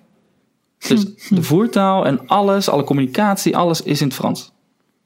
Ja, maar goed. Ja, dat, maar goed, aan de andere kant is dat ook wel... Je wordt meteen in het diepe gegooid en Ja. je leert daardoor en dan leer je heel de snel. taal nog sneller. Ja. Nou goed, uh, jij zegt van je wil bij een attractie werken. Uh, Erik Monen, in een wat betere bui dan, uh, dan net van zijn, van zijn mail. die vroeg, ja, als castmember heb je een keuze waar je werkzaam wil zijn. Bijvoorbeeld welke attractie, welke winkel, welk restaurant. En kun je het zelf nog een beetje sturen. Nu zegt hij ook nog natuurlijk, Jorn begrijp wel dat jij het allerliefste Prince Charming had willen zijn. Uh, ja, eigenlijk maar, wel. maar hoe ben jij bij, want je hebt bij Space Mountain gewerkt en bij de Tower Ja. of Terror hè? Hoe Ja. ben je specifiek bij die attracties terechtgekomen? De tweede, de Tower of Terror, weten we. Omdat Ja. je dat, die vraag toen echt hebt, hebt gesteld. Maar Space Toen Mountain? had ik al, eh, ja klopt, toen had ik dus al, eh, al connectie met iemand en kon ik gewoon vragen van joh, als er een offerte, of een offerte, een, Ja. eh, positie beschikbaar komt bij de tower, eh, stuur hem of laat hem dan weten. Eh, bij Space Mountain was het echt eh, puur ehm, een, telefoontje van haar. Ik was aangenomen als in, eh, we willen graag met je, of je mag deze zomer komen werken. En ik heb deze opties voor je. Ja. Eh, er zaten een aantal dingen tussen. Buzz Lightyear dacht ik. eh eh crowd control. Oh, echt als character dus? Nee, nee, nee. nee. oh, de, de bij de attractie attractie. Oké, oké, oké. Sorry. Ja, weet ik veel. Eh, crowd control, dat zijn de mensen in de rode jassen met een, de, de, de i op de rug. Die helpen bij de, bij de parades en Ja. al dat soort dingen. Ehm, of Space Mountain. Nou, en toen ze Space Mountain zei, Tadaa! toen was ik meteen eh, verkocht. Toen zei ik, ja, d- die natuurlijk. Hey, eh, Mission... Mission two. Oh, two, oké. Ja, Mission 2. Ja, eh, klopt. Hij was al, eh, hij was al omge, omgebouwd. Ja. Ehm, dus dat was eigenlijk aan de telefoon een paar maanden later of een paar weken na mijn sollicitatie. eh, kreeg ik gewoon de keuze van waar wil je werken. Ik begreep wel later dat ze dat niet altijd doen, of niet bij iedereen. Eh, dus als je er naartoe zou willen en je zou ergens specifiek willen werken, laat het dan ook vooral weten. Ja. Want ze zijn zeker niet. eh, eh, ze willen je daarmee gewoon helpen. Ja, Dus weet je, en als je details luistert, dan heb je al een flinke dosis Disney, Disney kennis paraat. Dus Dat gewoon noemen, Dus inderdaad. stort die vooral uit. En dan, ja, dan moet het wel goed komen. Ehm Erik die zegt ook van, hij had al eens begrepen dat in Amerika echt wel een soort van, van nou, klassenmaatschappij is misschien een erg sterk woord. Maar er is wel onderscheid tussen wat voor soort castmember eh je bent. Ehm je kunt bij food and beverage staan, dus gewoon in de restaurants of in de, in de, in de, in de, in de food carts zeg maar werken. Maar je kunt ook eh, eh, het, eh, eh, skipper zijn op de Jungle Cruise of bij een bepaalde Ja, andere. niet in Parijs dan, maar Nee, maar bij, hoe is het in Parijs? Merk je daar ook dat bepaalde castmembers een wat andere positie hebben ten opzichte van andere castmembers? ja, toch wel. Eigenlijk, wat, mij heel, wat ik altijd leuk eraan vond, is dat de verschillende attracties die worden samen ehm één team gevormd. Ja, Dus bijvoorbeeld eh, alle landen in, de, in, in Disneyland Park. Dat zijn individuele teams. Dus Discoveryland, waar ik dan onderdeel van uitmaakte. Eh, je echte directe collega's, die stonden ook bij Star Tours en bij Buzz Lightyear en, en alle andere, Autopia ook, alle andere attracties. Ja. Maar ook eh, de, de mensen van de propriété, oftewel de straatvegers. Die Ah, goed. door het land heen lopen en, en de boel schoon moeten houden. dat doen ze Ehm, per land, per themagebied. Ja. Oké. ja. Dus daar heb je wel, eh, die mensen die zie je ook. En daar, eh, die, die, die ken je ook bij naam. En die, zo, zo krijg je wel veel meer eh, verbondenheid. Ja. Bij, bij de studio's waren dat, doen ze dat iets anders. Hebben ze productions. Eh, eh, Prod 1, Production 1. Dat was de Tower of Terror, Rock'n'Roller Coaster en Armageddon. Ja. Dus de mensen, de medewerkers van die drie attracties, die zaten samen in één team. En met je team had je dus ook eh, iedere ochtend je briefing over... Oké, dit is vandaag, dit is het verwachte weer, dit is het aantal bezoekers wat we verwachten. Er zijn zoveel eh, VIP-mensen op de been. Eh, dat krijg je allemaal voordat je gaat beginnen met je, met je shift, krijg je dat mee. En het grote voordeel daarvan is dat omdat uh, Rock'n'Roller Coaster en de Tower of Terror dus in één team zitten, dat er ook heel veel mensen dubbel uh, een dubbele checkout hadden gedaan. Een checkout betekent dat je daar dat je examen hebt gedaan voor die attractie. Ja. En dan mag je dus ook bij die attractie gaan staan. Dus als je ook Rock'n'Roller Coaster en de Tower of Terror, als je die beide uh, daar examen voor had gedaan, Mhm. dan, uh, dan mag je bij allebei ingezet worden. Dus dan kan het zomaar zijn dat je denkt, oh ik ga bij de Tower of Terror beginnen, want dat stond op mijn, uh, mijn rooster. Dus je hebt je hele belhop pakje aangetrokken. Ja, ja. En dan kom je bij, uh, bij, de, bij de briefing 's ochtends en dan zeggen ze... ja, we hebben je toch maar ingedeeld bij Rock'n'Roller Coaster... dus ga je maar even Mm, omkleden. Oké, okay, ja. Ik had dat niet. Ik had de acht maanden en uh, ik vond het gewoon zo tof bij de Tower of Terror. Uh, het is me wel een keer gevraagd, maar ik heb niet... Ik ben niet ook naar de, de uh, rock and rollercoaster gegaan. Nee, maar ook omdat je denkt bij Tower of Terror echt veel meer het spel moet opvoeren en echt een rol hebt. En bij bij Rock'n'Roller Coaster ben je veel meer begeleidend en operationeel en ben je niet zozeer een studio medewerker. Ja, en ik vond het echt heel tof, want ik had uh, bij Space Mountain natuurlijk al uh, bijna drie maanden bij een achtbaan gestaan. Ja, oh ja, tuurlijk, ja precies. Maar er zit wel een verschil tussen bijvoorbeeld wat je nu zegt, de Tower of Terror of Rock'n'Roller Coaster. Rock'n'Roller Coaster is simpelweg, nou dat is echt heel simpel gezegd, maar harnassen naar beneden duwen controleren of het goed vast zit. Een knopje drukken en verder en, en weg. Volgende. Ja, precies. En de tower, daar moet je veel meer. Uh, kan je veel meer spelen, ook met het publiek. Precies. Dat is wel leuk. Hey, maar um, om nog even op de vraag van, ja, uh, ja, ja, het, het sorry, verschil van Erik terug te komen. Um, er is een vers, vooral een verschil tussen de attractiemedewerkers en de mensen van de entertainment afdeling. Ja. Eén uh, groot verschil is onder andere dat de mensen van de entertainment afdeling voornamelijk Engelstalig zijn. Mhm. Um, en die praten dus ook veel in het Engels. Maar daar wordt echt wel. Uh, zij kijken neer op de mensen die bij de attractie staan. Oké. Misschien zeg ik het ook weer iets te. Gechargeerd. Ja, het, het, het, komt nu iets te, te, te hard zo over. Maar, uh, maar dat, de, dat is wel je merkt wel dat er een soort van strijd is tussen die twee. Ja. Uh, en een van de dingen die, uh, die, ook, die ik veel gehoord had destijds was dat de medewerkers die bijvoorbeeld een character spelen, die krijgen meer betaald mm -hmm. dan mensen die bij een attractie staan. En de reden daarachter is omdat het zwaarder fysiek werk is. Uh, want ze hebben zo'n zo'n pak aan en ze worden door allerlei mensen vastgepakt en, en alles. Maar uh, ze staan maximaal 20, 30 minuten uh, in het park en dan hebben ze weer een break. Ja. Terwijl mensen die bij de attractie staan, die maken werkdagen van 10 uur, waarbij je soms 2 uur, 2,5 uur achter elkaar uh, op de been moet zijn voordat je pas Ja, pauze hebt. precies. Ja. Ja. Dus daar zit, uh, en die verdienen dan minder in verhouding. Ja. Dus of het nou echt veel minder zwaar werk is bij een attractie, dat vraag ik me af. Um, dat is natuurlijk, ik weet niet, ik heb hem erg voorbij zien komen. Ik weet alleen niet van wie. Maar dat is natuurlijk altijd een, uh, een lastige vraag. Kun je iets zeggen over de verdiensten? Uh, ja, het is uh, gewoon minimumloon. ja. Niet veel meer dan dat eigenlijk. Ik destijds, volgens mij hebben ze dat inmiddels veranderd, maar destijds hadden ze nog residenties van, van Disney waar je verbleef. Ja. Dat werd nog eens van je loon ingehouden. Als een soort huur die je moest betalen? Ja, uh, was overigens niet superveel. Want je deelde ook nog eens je, je kamer met, uh, met een ander. Dus uh, je sliep met z'n tweeën op één, op één kamer. Mm -hmm. um, maar je hield, ja, je hield een leuk zakcentje over voor leuke dingen te doen. Maar je moet er vooral niet naartoe gaan als je heel rijk wil worden. Nee. En je kan ook wel volgens mij omhoog klimmen. Als je langer werkzaam bent, dan, dan kan je wel groeien. Als je bij Tarsans... Maar het gaat niet... als bij de familie, familie Robinson uh, woont in die boom. Zo, ook genoeg klimt.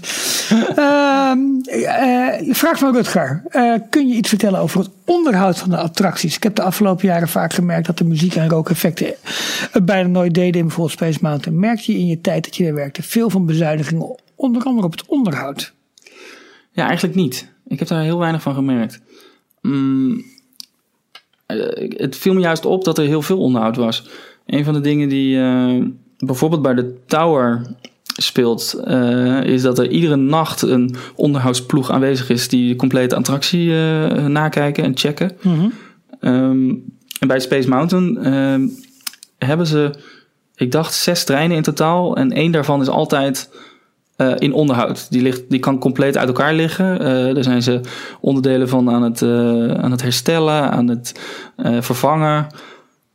Dus er zijn zeg maar vijf, trein, vijf treinen op de baan en eentje altijd ja. in de remise. Ja, okay. inderdaad. Oké. Okay. Dus dat, er is juist heel veel onderhoud. En wat me, wat me ook nog steeds een raadsel is, maar dat komt omdat ik ook maar heel erg kort bij de Space Mountain heb gestaan. En destijds was mijn Frans ook nog niet super goed. Maar bijvoorbeeld de rookeffecten bij, van het kanon. Ja, de, de, de, terugslag, zeg maar, op het moment dat een trein wordt afgevoerd, afgevuurd. Ja. ja. Ik weet nog steeds niet wie dat nou aan en uit kon zetten. Hmm. En volgens mij, het is in ieder geval niet, dat weet ik wel eh, zeker, het is niet een van de medewerkers. Die, uh, gewoon een normale castmembers, zeg maar, die bij de attractie staan. Het, moet, het is echt iemand van het onderhoudsteam. Um, dus hoe ze daar beslissingen in maken, van vandaag staat het uit, vandaag niet, Dat, dat, eh, dat weet ik niet. Oh, dat is wel interessant. Ja, en dat, eh, dat is ook bij, eh, bij de Tower of Terror zo. Bijvoorbeeld de, de projectie-effecten, de, de, de geesten in de, in de halscène. Ja. Dat zijn projecties. En er is een compleet apart onderhoudsteam... eh, die alleen maar met audio-video dingen bezig is. Mhm. Dus de, de mensen die... er was altijd een vast maintenance team aanwezig... Ja. voor als de, de attractie een storing kreeg. Dan konden ze meteen aan de slag. Maar die was ter plekke aanwezig. In dat Die zijn ter plekke aanwezig bij eh, de Tower of Terror. En die konden ook uitwijken naar, eh naar Rock'n'Roller Coaster. Die, die hoorden Ja. ook bij hun, eh, hun pakket. Ehm, maar die, als er dus iets met de projecties was, dan moest er een ander team gebeld worden. Want Ja, die, ja, daar konden zij ook niks mee doen. Oké, oké. Ehm, je, je vertelde net al eventjes al iets hè, over het, over het, eh, het wonen hè, daar. eh, dat dat Mhm. zeg maar werd ingehouden op je, op je salaris, omdat je op een soort campus eh, woonde. Thomas Hendriksen heeft via Twitter daar een vraag ook over gesteld. Ja, waar woonde jij? Je antwoordde het net al kort eventjes. En, en wat deed je onder andere ook op je, op je vrije dagen? Ja, ik, ik verbleef op Le Boiserie. Dat is een van de, de, ooit drie eh, residenties van Disney. Mhm. Ze hadden er nog twee, Le Pléiades en Le Louisiane, dacht ik. Ja, Eh, nou, verder niet heel interessant, maar die zijn inmiddels zo goed als gesloten. Ik weet dat eh Le Boiserie in- inmiddels gesloten is. Le Pléiades weet ik het even niet van. Maar het, het, het is wat veranderd. Vroeger hadden ze dus accommodaties. Dat is een enorme campus, heel erg Amerika gericht. Met, met een aantal ehm, appartementenblokken. Waar dus verschillende eh, eh, appartementen in zaten. Waar, waar je dus weer een kamer deelde met iemand. werd het schoongemaakt of moest je het zelf doen? Nee, dat moest je allemaal zelf doen. Oké. En je had dan ook een, eh, een aparte eh, washok. eh, aan het begin van de ingang van het, van het complex. Ja, Er stond een bewaker. het was niet vrij toegankelijk. Je moest echt met je Disney-ID, met je pasje naar binnen. ja. Als je gasten mee wilde nemen, moest je ze echt op tijd aanmelden. En, eh, er werd wel, wel op gecontroleerd. Maar daarnaast werd er ook enorm veel gefeest. Er was bijna iedere avond wel ergens een feestje te vinden. Ehm, dus het was heel erg, heel erg basic en studenticoos eigenlijk. Maar daardoor ook wel, wel heel erg leuk. En wat ik deed in mijn vrije dagen was ehm, ja, of de parken in of eh, naar Parijs. Natuurlijk, eh, Tuurlijk. Ja. de stad zelf ligt maar op drie kwartier met de metro, eh, met de RER eh, van je vandaan. Dus echt heel vaak daar geweest. Ja, Ehm Val d'Europe ligt naast de deur om te shoppen. ja. Boodschappen doen van bij de, de Auchan. Eh, Oh, tuurlijk, ja. Schoonmaken, wassen, allemaal dat soort, dat soort dingen. Oh, en ik was destijds ook nog jonger dan 26. Ja, Eh, en in Frankrijk heb je nog steeds de regel dat jongeren eh, onder de 26 graden een eh, museum in mogen.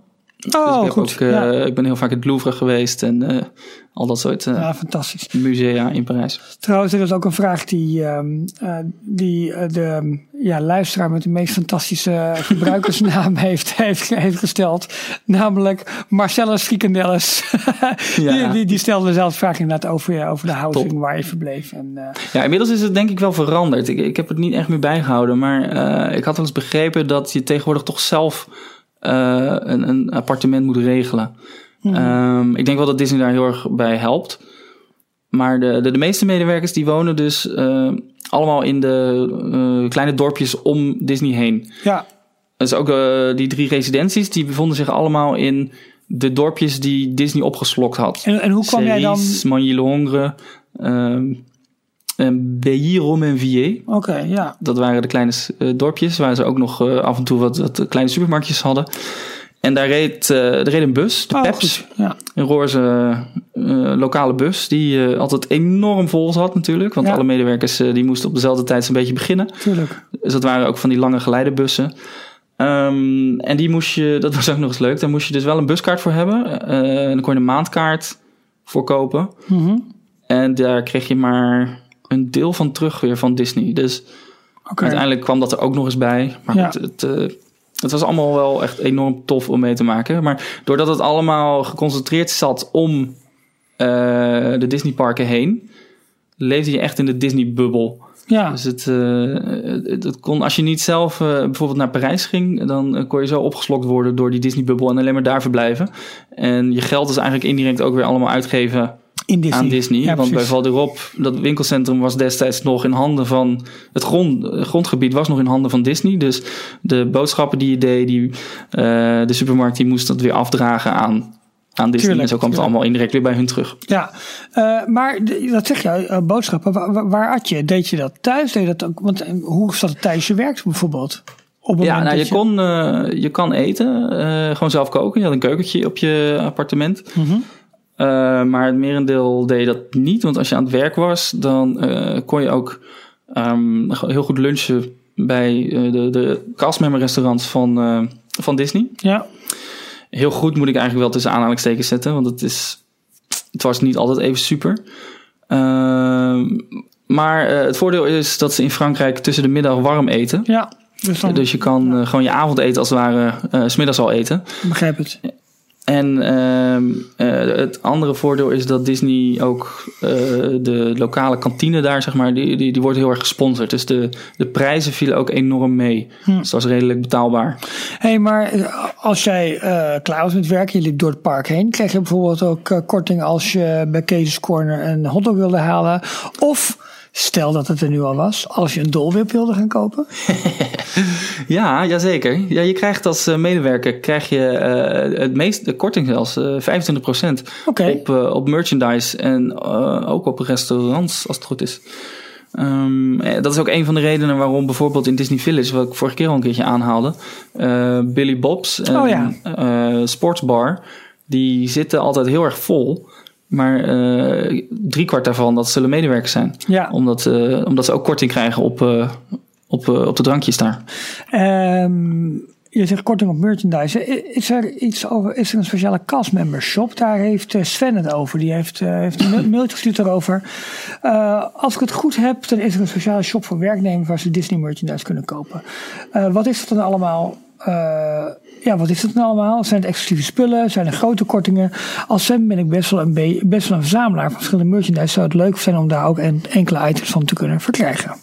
Ja, ja je, hebt, eh, je hebt zelfs twee soorten mm, backstage winkeltjes. Ja. Eentje is Boutique Jessica. Die, zat ook in het, eh, die zit in het gebouw eh, Imaginations Building. Dat is het grote kostuum Oh ja, dat eh, half in de studio's ligt. Ja. Zeg maar achter eh eh, Ratatouille. Ja. Ehm, en daar, ehm, dat is een intern winkeltje waar voornamelijk eigenlijk outlet eh, producten te vinden waren. Dus gewoon de, de merchandise van de winkels in de parken. Wat of kapot was of niet meer gebruikt werd of oud was. Ja. Dat kon je dan daar met, eh, met heel veel korting eh, kopen. En af en toe zaten er ook wel eens wat exclusieve castmember dingetjes tussen. Maar heel, heel soms maar. Ja. Ehm, en daarnaast was er nog iets, dat heette Caverne d'Agraba.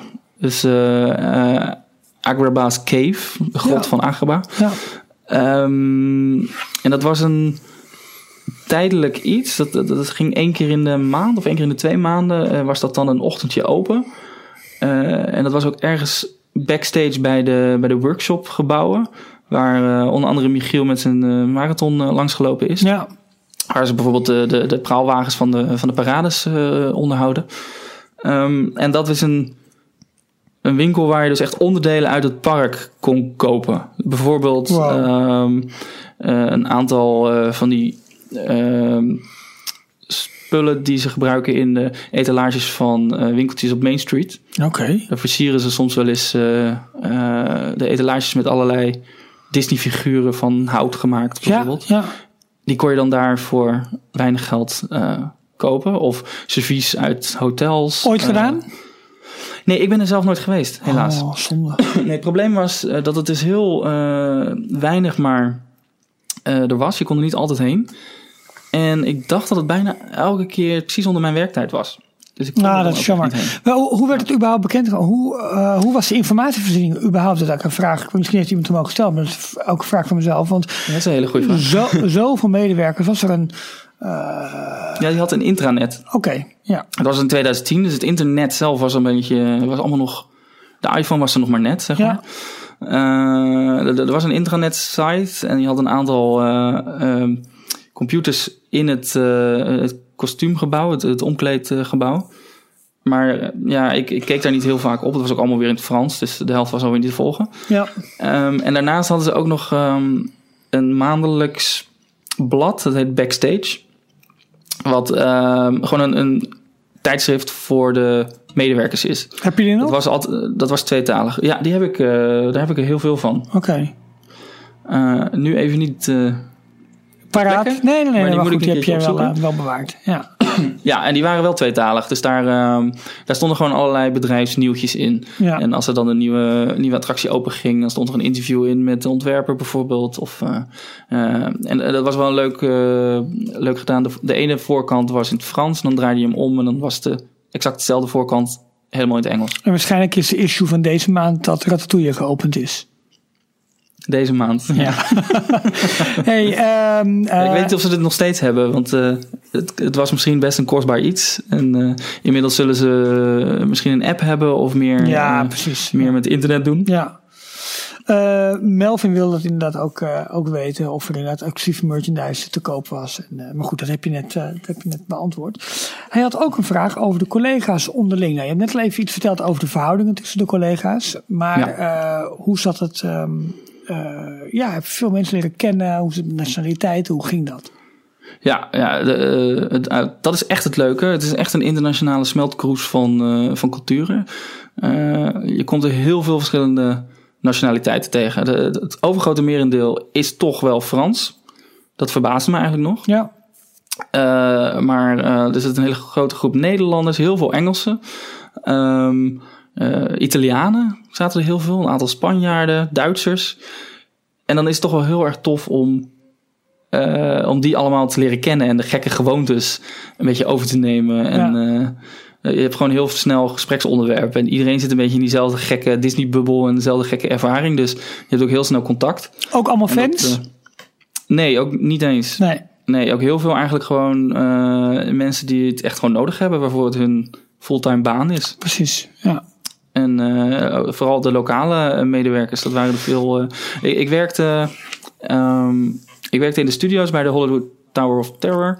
En daar was een, ehm, een werkschema van vier dagen, tien uur. Ja. Want je moest 40 uur werken, dus vier dagen, tien uur. En dan had je drie dagen vrij. En Oké. dan weer vier dagen, tien uur. Ja. En mijn schema was precies zo ingedeeld dat ik vrijdag, zaterdag, zondag, maandag werkte. En dan dinsdag, woensdag, donderdag vrij was.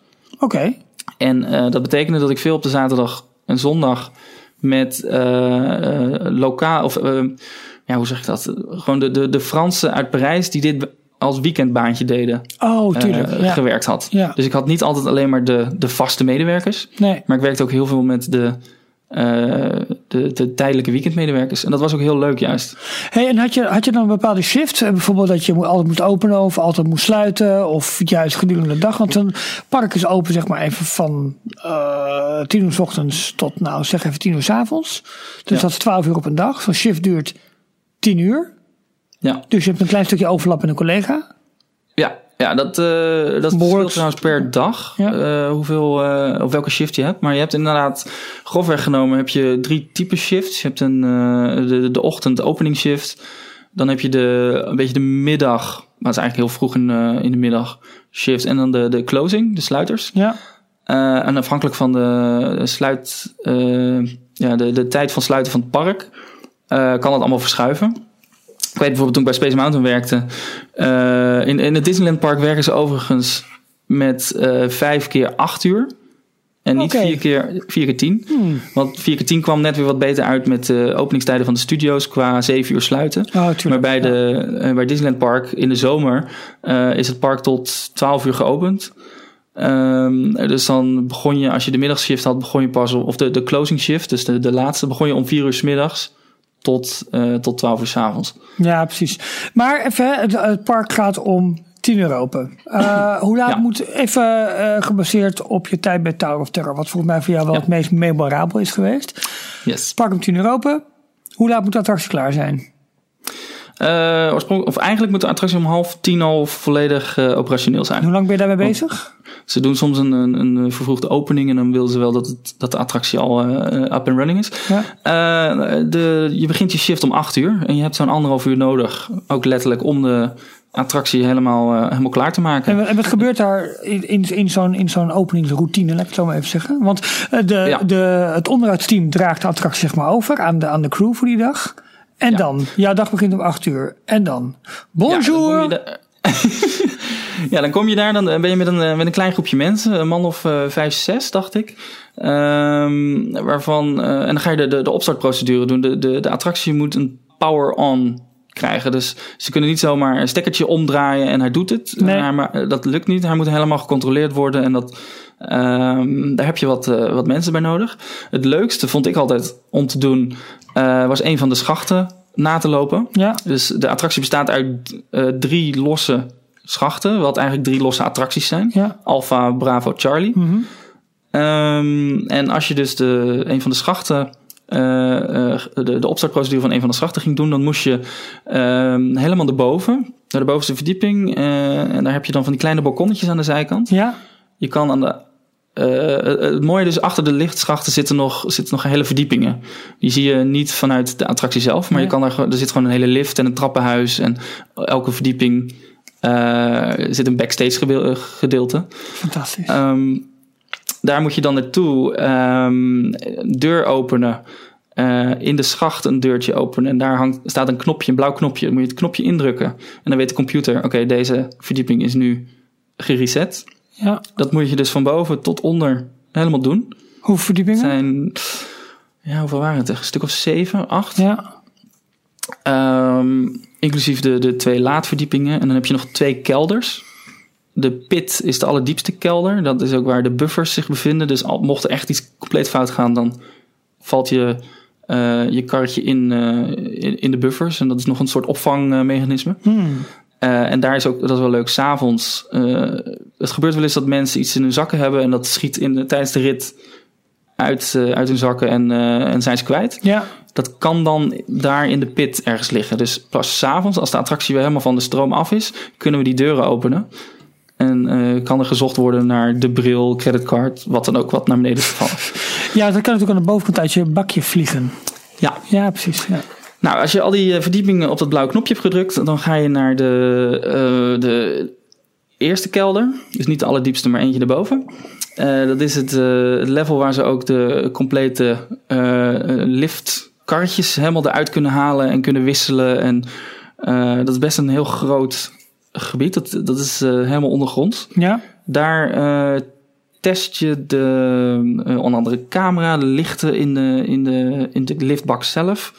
Ehm, en dan ga je hem daarna ga je hem, eh, eh, ga je via de eh, intercom, zeg je tegen de persoon in de controlekamer van oké, deze schacht is nu helemaal gecontroleerd. Ga maar, eh, ik weet niet meer precies wat al die procedures waren, maar eh, de computer kan hem nalopen. En Ja. dan gaat de verticale lift, dus eh, je moet de attractie zo zien dat waar je in zit, dat is een karretje, die wordt in een daadwerkelijke Vastgezet. geschoven. Ja, precies. Ja. En die daadwerkelijke liftbak die gaat dan langzaam alle verdiepingen af. Dat gaat echt met eh, een paar meter per seconde. Mhm. In de tussentijd loop jij weer naar boven. Ga je eh, bij de instap eh, ehm, locatie, dus waar je een van de liftdeuren die je ziet als, als bezoeker, ja. ga je even kijken of alle effecten werken, de lampjes het allemaal doen. En in de tussentijd is die, is die klaar en dan kan je de, ehm, dan kan je de, de, de verticale, dus de liftbak zelf, kan je gaan testen. Dan moet je dat, dat, dat effect of dat mechanisme die die bak in en uitduwt, moet je gaan eh, handmatig eh, gaan testen. Ehm, en uiteindelijk, dat moet je op twee verdiepingen doen. Uiteindelijk heb je twee keer een leeg, complete rit weggestuurd. ja. En dan is het eh, het leukste moment van de hele ochtend. Dan, dan moet er een. eh, jij zelf, degene die de liftschacht heeft gedaan, die moet een testritje gaan maken. Hmm. Om te testen of, of de complete schacht werkt. ja. Eh, dus je, bent, eh, je eindigt die opstartprocedure altijd met een, eh, met een ritje in de touwen. ride. Oh, vet zeg. Ja. hey, maar er komt, er komt wel heel veel bij kijken. ja, best wel ook veel, veel techniek en, eh, en, en kennis. En veel met de intercom in het Frans allemaal praten met, Ja. met je medewerkers. hey, en ehm, een blauw lampje reageert niet. Een lift doet het niet. Wat, wat is de procedure? Nee, ik kan natuurlijk niet helemaal procedure ingaan. Maar eh, kunnen ze met twee liftschachten openen? Kunnen ze met één liftschacht openen? Wat, wat, wat zijn de... Eén liftschacht kan niet. Eh, twee liftschachten kan, maar eh, alleen als de manager goedkeuring heeft gegeven. Ja. Ehm idealiter willen ze natuurlijk gewoon met drie liftschachten open. Ze doen ook wel eens één liftschacht bewust dicht als eh, bijvoorbeeld eh, het, het aantal bezoekers van het hele park eh, heel laag is. Dat Ja. het gewoon geen nut heeft om, om drie schachten open te hebben. Maar in theorie kunnen ze, ze kunnen met één liftschacht werken. Maar dan is de capaciteit gewoon te laag. Dus dat willen ze niet. Ja. Ehm, maar een ander ding is, Disney is heel erg op de procedures eh, en op de veiligheid. De veiligheid staat heel erg hoog in het vaandel. Dus als er ook maar ergens één sensor eh, iets raars detecteert, dan, wordt, dan gaat de computer die grijpt meteen in en dan wordt meteen die hele schacht eh, in storing gegooid. Oké. En je hebt nog verschillende manieren van storingen. Je hebt een, eh, een ride stop, die kan vaak gereset worden vanuit de controlekamer. dus dan hoeft niet de hele schacht weer opnieuw langsgelopen te worden. Nee. Maar als je echt een emergency stop hebt, dus dat echt de hele eh, power ervan afgehaald is, dus de, de, de, stroom. ehm, dan moet je heel vaak evacueren als je net mensen erin hebt zitten. Dus Ja. dan moet je die mensen van een bepaalde verdieping eh, gaan evacueren, uit het karretje gaan halen. En nou, dat is al eh, altijd, vond ik heel leuk om te doen. Ehm, maar daarna moet je ook weer die hele schacht na gaan lopen. Want die moet dan zo snel mogelijk weer up Ja, and running zijn. ja. Maar dan moet er weer dat hele, die hele procedure. Maar dat kan tijdens het verder worden. opereren van de attractie. Als die andere twee schachten werken, dan kan jij gewoon ehm, de, de, de, de, de schacht die in eh, storing ligt, die kan jij openen. Ja. Wat je niet moet doen, vooral niet moet doen, is een van de deuren openen die naar de attractie toe leidt. Bijvoorbeeld eh, naar de schacht toe leidt. Bijvoorbeeld je staat op de eh, zesde verdieping en je, eh, de eh, schacht Charlie is in storing, maar jij opent per ongeluk een deur van, van Bravo Ja. van de middelste, dan schiet Bravo meteen in een e-stop. Want dat, elke deur die, die heeft een sensor en die detecteert of die deur geopend wordt. En Ja. als er dus een deur naar, een, naar de schacht, naar iets gevaarlijks Ja, geopend tuurlijk. wordt, dan schiet hij meteen in storing. Klaar. Ja. Dus dat, eh, dat moet je vooral niet doen. Maar dat kan ook volgens mij niet, want die, die eh, sleutels die passen niet allemaal op elkaar. Ja. Maar goed, dat, ehm, ja, het kan dus voorkomen dat je midden op de dag ook een keertje weer eh, een storing eh, moet verhelpen. Zo heb ik een keer gehad dat ik opening had. Ik had mijn schacht helemaal klaar. Eh, en ik moet mijn testritje gaan doen. Ik zit vast in mijn testritje en eh, de, de spiegelscène kwam, geloof ik. En ineens schiet hij stil. Ik denk, wat is dit? En was die in storing gevallen, die niet meer gereset kon worden. Moest ik door de maintenance uitgehaald worden. En daarna moest ik de procedure weer opnieuw doen. Helemaal compleet. Want eh, de, degene die hem dus... eh, ik had mijn, mijn, eh, mijn check nog niet afgerond. Dus Nee. de, de checklist was ook nog niet getekend. Dus ik moest hem weer compleet opnieuw doen. Dus ik was zo weer een uur verder. Totdat ik helemaal in die benedenste verdieping aankwam. En wat bleek, er stond nog ergens een deur open. Ah. Dus die, eerst die deur dicht doen. En kon ik weer opnieuw beginnen. En toen was Oh. ik uiteindelijk, na drie keer dat, die hele schacht gedaan te hebben, was ik wel even klaar mee. En toen mocht ik ook meteen gaan lunchen. En toen was mijn dag alweer bijna voorbij. Dus Ja. dat, dat was achteraf wel weer heel leuk. Maar toen heb ik drie keer achter elkaar heb ik die, eh, die complete tower moeten beklimmen en, eh, en moeten resetten. Hey, maar met een man of vijf, zes opstarten. eh, op hoeveel man draait zo'n attractie? Er zijn, als ik het goed geteld heb, 16 posities. En je hebt op een dag twee teams, twee rotations, twee rotatieteams van, eh, van acht posities, waar je dus eh, continu mee wisselt. Bijvoorbeeld, eh, je hebt twee laadverdiepingen. Ja. En eh, een van de rotaties die doen alle posities op de eerste verdieping. En de andere rotatie die doen alle posities op de benedenverdieping. Hmm. Ah, goed. Ja. En, maar goed, eh, dat is dus 16 man per. Ja, dat zijn 16, man, eh, 16 posities. Dus je hebt uiteindelijk nog al twee man die altijd eh, eh, een, een break hebben. Of aan het lunchen zijn, aan Oh, het eten natuurlijk. zijn. Ja. Ehm, en dan hebben ze vaak nog een, een één of twee extra. Dus het zijn bij elkaar, dacht ik, rond de 20, 23 man die, eh, die nodig zijn. Per shift. En dan heb je twee shifts per dag. Nee, per, eh, als, het, als de attractie op full capacity draait. Oké, maar goed, dat is dus een continue bezetting van 20 man. Dat is gewoon een, nou, middelgroot bedrijf voor één attractie. Ja. En dan komt maintenance nog een keertje bij. Maar dat is dus, eh, je hebt dus mensen die de, die de openingsshift hebben gedaan. En die zijn om een uur of vier zijn die klaar met hun, eh, hun, hun, Ja, hun dag. komt volledig nieuw. Maar de attractie is nog tot, tot 7 uur geopend. Dus dan is er in de loop van de ochtend is er een nieuwe. eh, zijn er twee of drie nieuwe shifts gestart. Ja, En die, die nemen het dan later van je over. dus een attractie heeft bij wijze van spreken een totaal personeelsbestand van misschien wel 50, 60, 70 mensen. Eh, ja, zeker. Want per dag staan er zo'n 30 man, Ja. misschien wel meer. Die, die voor één dag alleen maar nodig zijn om die, eh, om die attractie goed draaiend te krijgen. Ja, dat is een mooi kijkje hoor, wat je ons, eh, wat je ons biedt. Ja. Wat, je hebt net wel eventjes eh, gezegd, weet je, dat is het, het, het gekste wat ik eigenlijk bij de Tower of Terror zelf heb meegemaakt. Maar verder qua, qua dingen die je in het park hebt meegemaakt, die, die, die echt anders waren dan een, nou ja, your average day. Ehm, nou, ik heb, eh, als ik het dan, ik, ik heb heel veel leuke verhalen over de Tower of Terror. Qua, ik weet niet of ik het daar alleen over kan hebben. Ik heb bijvoorbeeld Nou, één keer meegemaakt dat we. Nou, één keer eh, hebben we een, een evacuatie getest. Mhm. er zijn verschillende plannen die klaar liggen eh, als het park geëvacueerd moet worden. Ja, Ehm, en één keer hebben we vlak voor, voor, open, of voor sluiting van het park. Het park ging om zeven uur dicht. Dus een, om kwart voor zeven ging er een alarm af. Maar een alarm wat alleen wij, de medewerkers, kunnen zien. ja, Ehm, wat betekent dat je ineens. eh, dat er een procedure in werking gaat, dat je een hashje ergens vandaan moet halen, dat je op een bepaalde positie moet gaan staan en zo snel mogelijk moet zorgen dat alle, mede, of alle gasten eh, het park gaan verlaten. ja, En dat zijn gewoon leuke dingen die het dan eens in de zoveel tijd even anders maken dan, Ja. dan normaal. ja.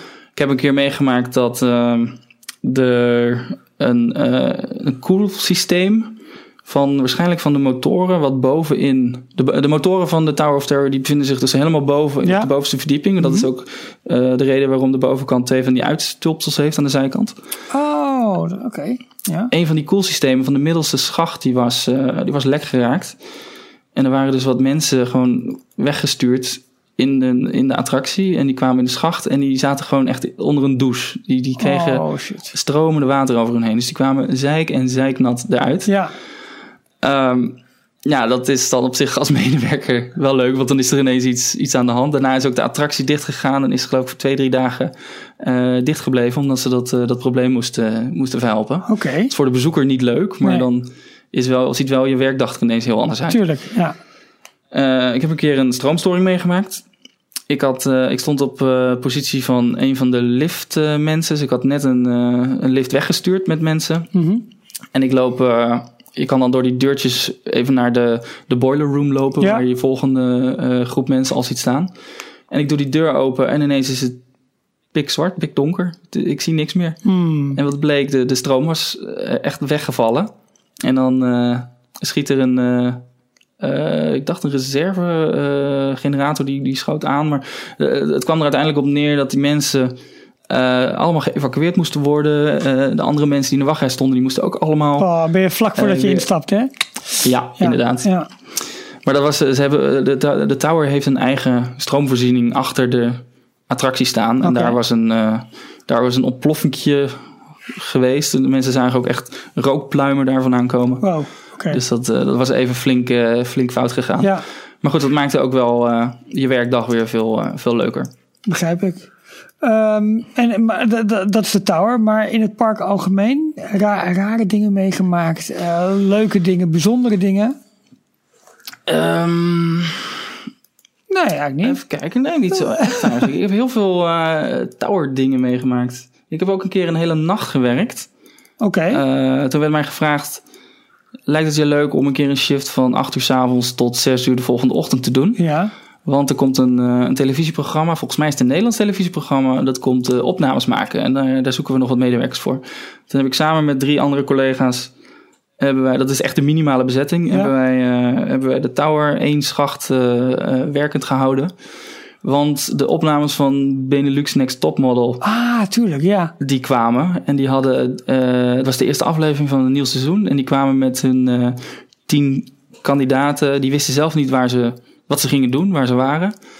Eh, en die moesten in de attractie plaatsvinden. eh, waarna er een foto van ze werd gemaakt. Op het valmoment. Op het valmoment Op het natuurlijk. valmoment, Oh, tuurlijk. ja. En dan moeten ze ook nog een beetje fris en fruitig uitzien. Ja, dus die moesten er op een mooie manier in de attractie zitten. Precies op het moment dat die lift naar beneden kletterde. Ja, Eh, en dat was echt super leuk om mee te maken. Dus eh, ineens zo'n cameraploeg in de attractie. En dan Ja. sta je daar op de achtergrond. En jij bent dan degene die die eh, attractie mo- eh, mocht eh, bedienen, weg mocht sturen. Ehm, ik was de enige Nederlander die, eh, die erbij was. Ik mocht alleen helaas geen Nederlands praten. Want de kandidaten mochten allemaal niet weten eh, dat ik Nederlands kon. Want dan zouden Ah, ze tuurlijk. misschien dingen gaan vragen aan me. En Ja. dat, eh, dat wilden de, de producenten wilden dat niet. Hmm. Dus, eh, maar ik kon wel daarna, daarnaast heel goed de, de cameraploeg een beetje extra uitleg geven. En Precies. Weer die vertaalslag zijn tussen de, ook- de Fransen en de Nederlanders. Ook andere dingen met, met VIP's. Je, je hoort natuurlijk wel eens over dat eh, ja, de prins eh, af en toe in het, in het park is, weet je wel. Maar waar allerlei Ja. extra characters naar buiten worden gehaald. Andere dingen met VIP's of andere ra- rare openstellingen of dat soort dingen meegemaakt? Eh, nou, er zijn wel eens wat special events die gehouden worden. Maar ik heb zelf niet super veel echte rare vips gezien. Ehm, ik, weet, eh, ik heb van horen zeggen dat Phil Collins een keer in het park was. Maar die heb ik bijvoorbeeld dan zelf weer niet gezien. Omdat ik werkte, eh, aan het werk was de hele dag. Ehm, en ik heb een aantal Nederlandse BN'ers eh voorbij zien komen. Ehm, maar nee, ja, ik weet niet. niet echt hele rare, bijzondere Nee. verhalen Nee, eigenlijk. oké, nou goed. Ehm, even kijken waar we gebleven zijn hoor. Want het was een lange beantwoording van een vraag van, van Melvin inderdaad. Hè, over de werktijden, ja, shift, sorry. al dat soort Nee, hartstikke leuk. Ehm, even kijken hoor. Oh ja, Des, de, Des Bijloos vraagt... ehm, het is natuurlijk niet allemaal roosgeur maneschijn als medewerker bij Disneyland Parijs. Wat je het meest tegengevallen in de periode dat je daar werkzaam was?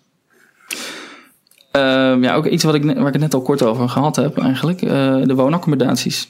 Ja, zijn me toch wel, wel tegengevallen. Het, is, eh, het was echt heel erg basic, miniem en heel erg studenticoos. En ehm, veel feestjes, weinig slaap, eh, allemaal dat soort dingen. oké, oké. Ehm, En, en, en de Franse slag. Gewoon überhaupt het hele Franse leven. Eh, als je een rekening... Je moet daar bijvoorbeeld een, een, een eh, betaalrekening openen... waar dan je salaris op gestort werd. Je gaat naar een Franse bank toe... en dan moet je een ton aan eh, papierwerk invullen... en op elke bladzijde een zinnetje zetten... je initialen zetten... en dan aan het einde voordat je gaat tekenen... Lue approuvé, ik heb het gelezen en ik ben Oh, ermee ja. akkoord. Ja. Allemaal dat soort gekke bureaucratische regeltjes... die ze daar nog hebben. Ja, ja. oké. Dus accommodaties, bureaucratie, al dat soort. Ja, überhaupt je beeld over de Fransen? Want we hebben in Nederland niet altijd een even positief beeld over de Fransen. Ja, dat is dus heel erg, eh, heel erg veranderd. Ik had ook van tevoren een beetje hetzelfde negatieve beeld van ah, de Fransen. Dat zijn, eh, nou ja, laat ik het netjes houden. eh, het zijn geen, ge- niet goed op de weg. En ze zijn alleen maar het schelden, denken alleen maar aan zichzelf. Maar daar kan je best wel snel doorheen prikken als je de taal spreekt. Ik, merk, ik heb gewoon gemerkt dat die taalbarrière, dat is wat de meeste Fransen tegenhoudt. Ja. Vooral de jeugd. Het zijn gewoon hele aardige, vriendelijke eh, mensen die, eh, die best heel erg lijken op Nederlanders. In heel veel opzichten. Maar, eh, en ze kunnen ook allemaal best wel goed Engels. Maar ze zijn bijvoorbeeld gewoon bang om het te spreken. Ook omdat het Fran, alles is gewoon in het Frans. En het Frans is veel makkelijker voor ze. Dus dan schieten ze in hun gemak. In plaats van de moeite die ze moeten doen. Ja. Hey, je, je hebt best wel een, een, een inkijkje gegeven. Hè? Dat eh, vraagt Mark Stevens eh, onder andere in eh, over de werking van de Tower of Terror, dat soort dingen meer. Eh, we zijn nu met z'n tweeën. Michiel luistert niet mee. Michiel die... eh, eh, ja, wat toch een onzekere factor is in deze details. Want eh, ja, hij, hij praat nogal niet, Michiel. Dus eh, we, zijn, we zijn nu onder elkaar. Nu ben ik degene. Mijn stem is een beetje aan het, eh, Ja. aan het weggaan. Kun je, kun je dingen zeggen die eh, eigenlijk niemand mag weten? Mm, ja, zoals? Wat wil je weten? Eigenlijk alle geheimen. Eh, Ik bedoel, eh, heeft Mickey... Dat masterplan, dat Eh, is er echt. Ik heb het gezien. Ja? Nee. Oh, dat is nou zijn eruit. Nee, maar ik neem aan dat je Nee. ook wel bepaalde dingen... dat ga je me nu natuurlijk ook niet vertellen... maar wel bepaalde bedrijfsgeheimen zijn ook dingen binnen een attractie... waarvan zegt, hey, luister, dit is gewoon classified informatie. Hier mag je niks over zeggen. Of over de werking, bepaalde procedures. Of, Nee, dat is eigenlijk nooit echt zo nadrukkelijk verteld. nee. En dat is ook nooit. eh, ik weet ook niet of het allemaal classified is. Nee. Nou goed, wel- Kijk, ik, ik vertel er alleen maar over, maar ik weet ook, eh, het is inmiddels alweer vijf jaar geleden, meer dan vijf jaar geleden, zeven jaar geleden. ja. Dus het, eh, heel veel is ook wel, wel, wel weer verwaterd, vooral van de details. Toen schreef je Parijs nog met een korte ei. Ik bedoel, dat is echt heel, echt heel lang geleden. Eh, ehm, eh, je hebt bij twee attracties gewerkt. Ehm, Zijn er andere rollen die je misschien graag had willen doen? Ehm, nee, eigenlijk niet. Nee, ik, ik vond het wel heel erg. eh, ja, misschien toch wel meer eh, eh, guest services, eh, City Hall, zoiets. Oh ja, ja, Gewoon echt vragen van bezoekers beantwoorden. ja. Maar daarvoor moet je echt heel goed in je talen zijn. Ja. Dat was ik gewoon niet. En ik, vond, ik was gewoon veel te nieuwsgierig naar de, de werking achter de attracties. Ja, Dat is gewoon mijn hele interesse in, in de Disney parken. Ik vind de, de verhalen achter de attracties heel tof. En, maar ook de, de techniek en de werking. En eh, hoe, hoe de Imagineers daarover nagedacht hebben. En dat het ook allemaal klopt. En daarnaast ben ik ook heel erg de, eh, de geoliede machine gaan waarderen. Wat een Disney park is. Dus hoe alle individuele poppetjes, alle individuele medewerkers op zo'n manier samenwerken dat de complete ervaring helemaal, helemaal klopt. ja. En dat ook over, overal over nagedacht is. Dat overal procedures voor zijn. En die worden ook meteen in werking gesteld als er iets is. Ja. Ik, ik heb ook nog een vraag. Eh, wereldwijd, alle attracties op een rij zettend. Welke attractie zou je het liefst nog een keertje voor willen werken? Even los van of dat allemaal kan qua werk en verplichtingen die je nu hebt en eh, al dat soort dingen. Is er één attractie waarvan je zegt van bij die attractie zou ik wel willen werken?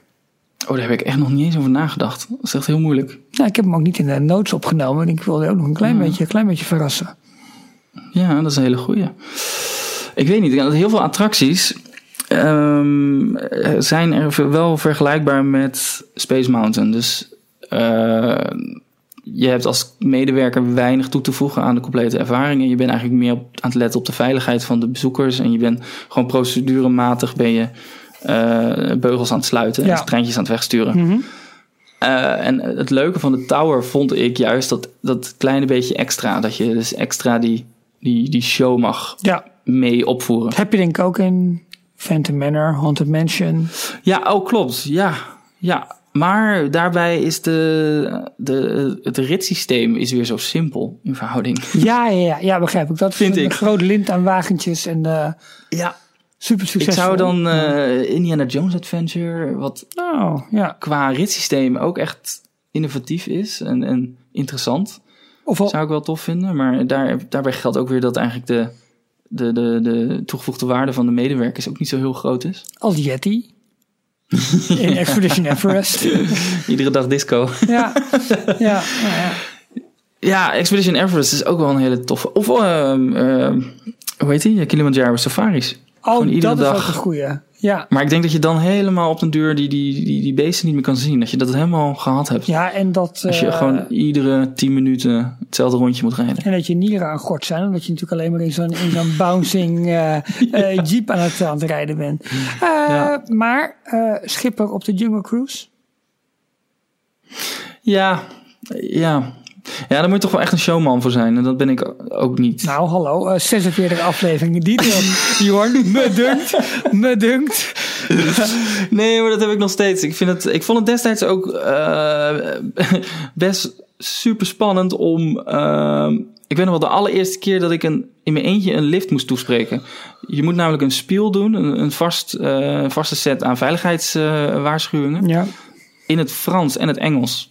Nou, Engels, daar had ik geen, geen problemen mee, maar het Frans, daar was ik echt heel erg bang voor. Ja. Ehm, en je gaat de eerste week, eh, loop je mee met een, eh, met een medewerker, een, een, eh, een lead medewerker. En op een gegeven moment zei zij, oké, de volgende lift doe jij, ga je gang. Hartstikke idee. En dan sta je dus bij die deuren en dan zit zij nog achter de knoppen, zij doet die deuren open en dan staan daar allemaal mensen, 24 mensen staan je aan te gapen van, oké. En de allereerste keer was dat best wel spannend om dat te doen. Ja. Maar daar, daar, op een gegeven moment wordt dat gewoon wordt het eigenlijk heel leuk om te doen. Ja. En, en wordt dat gewoon je werk. En, eh, Je kunt, mensen, je kunt mensen nog een beetje apart aanspreken. Juist in die rol als, eh, Ja. als evil host.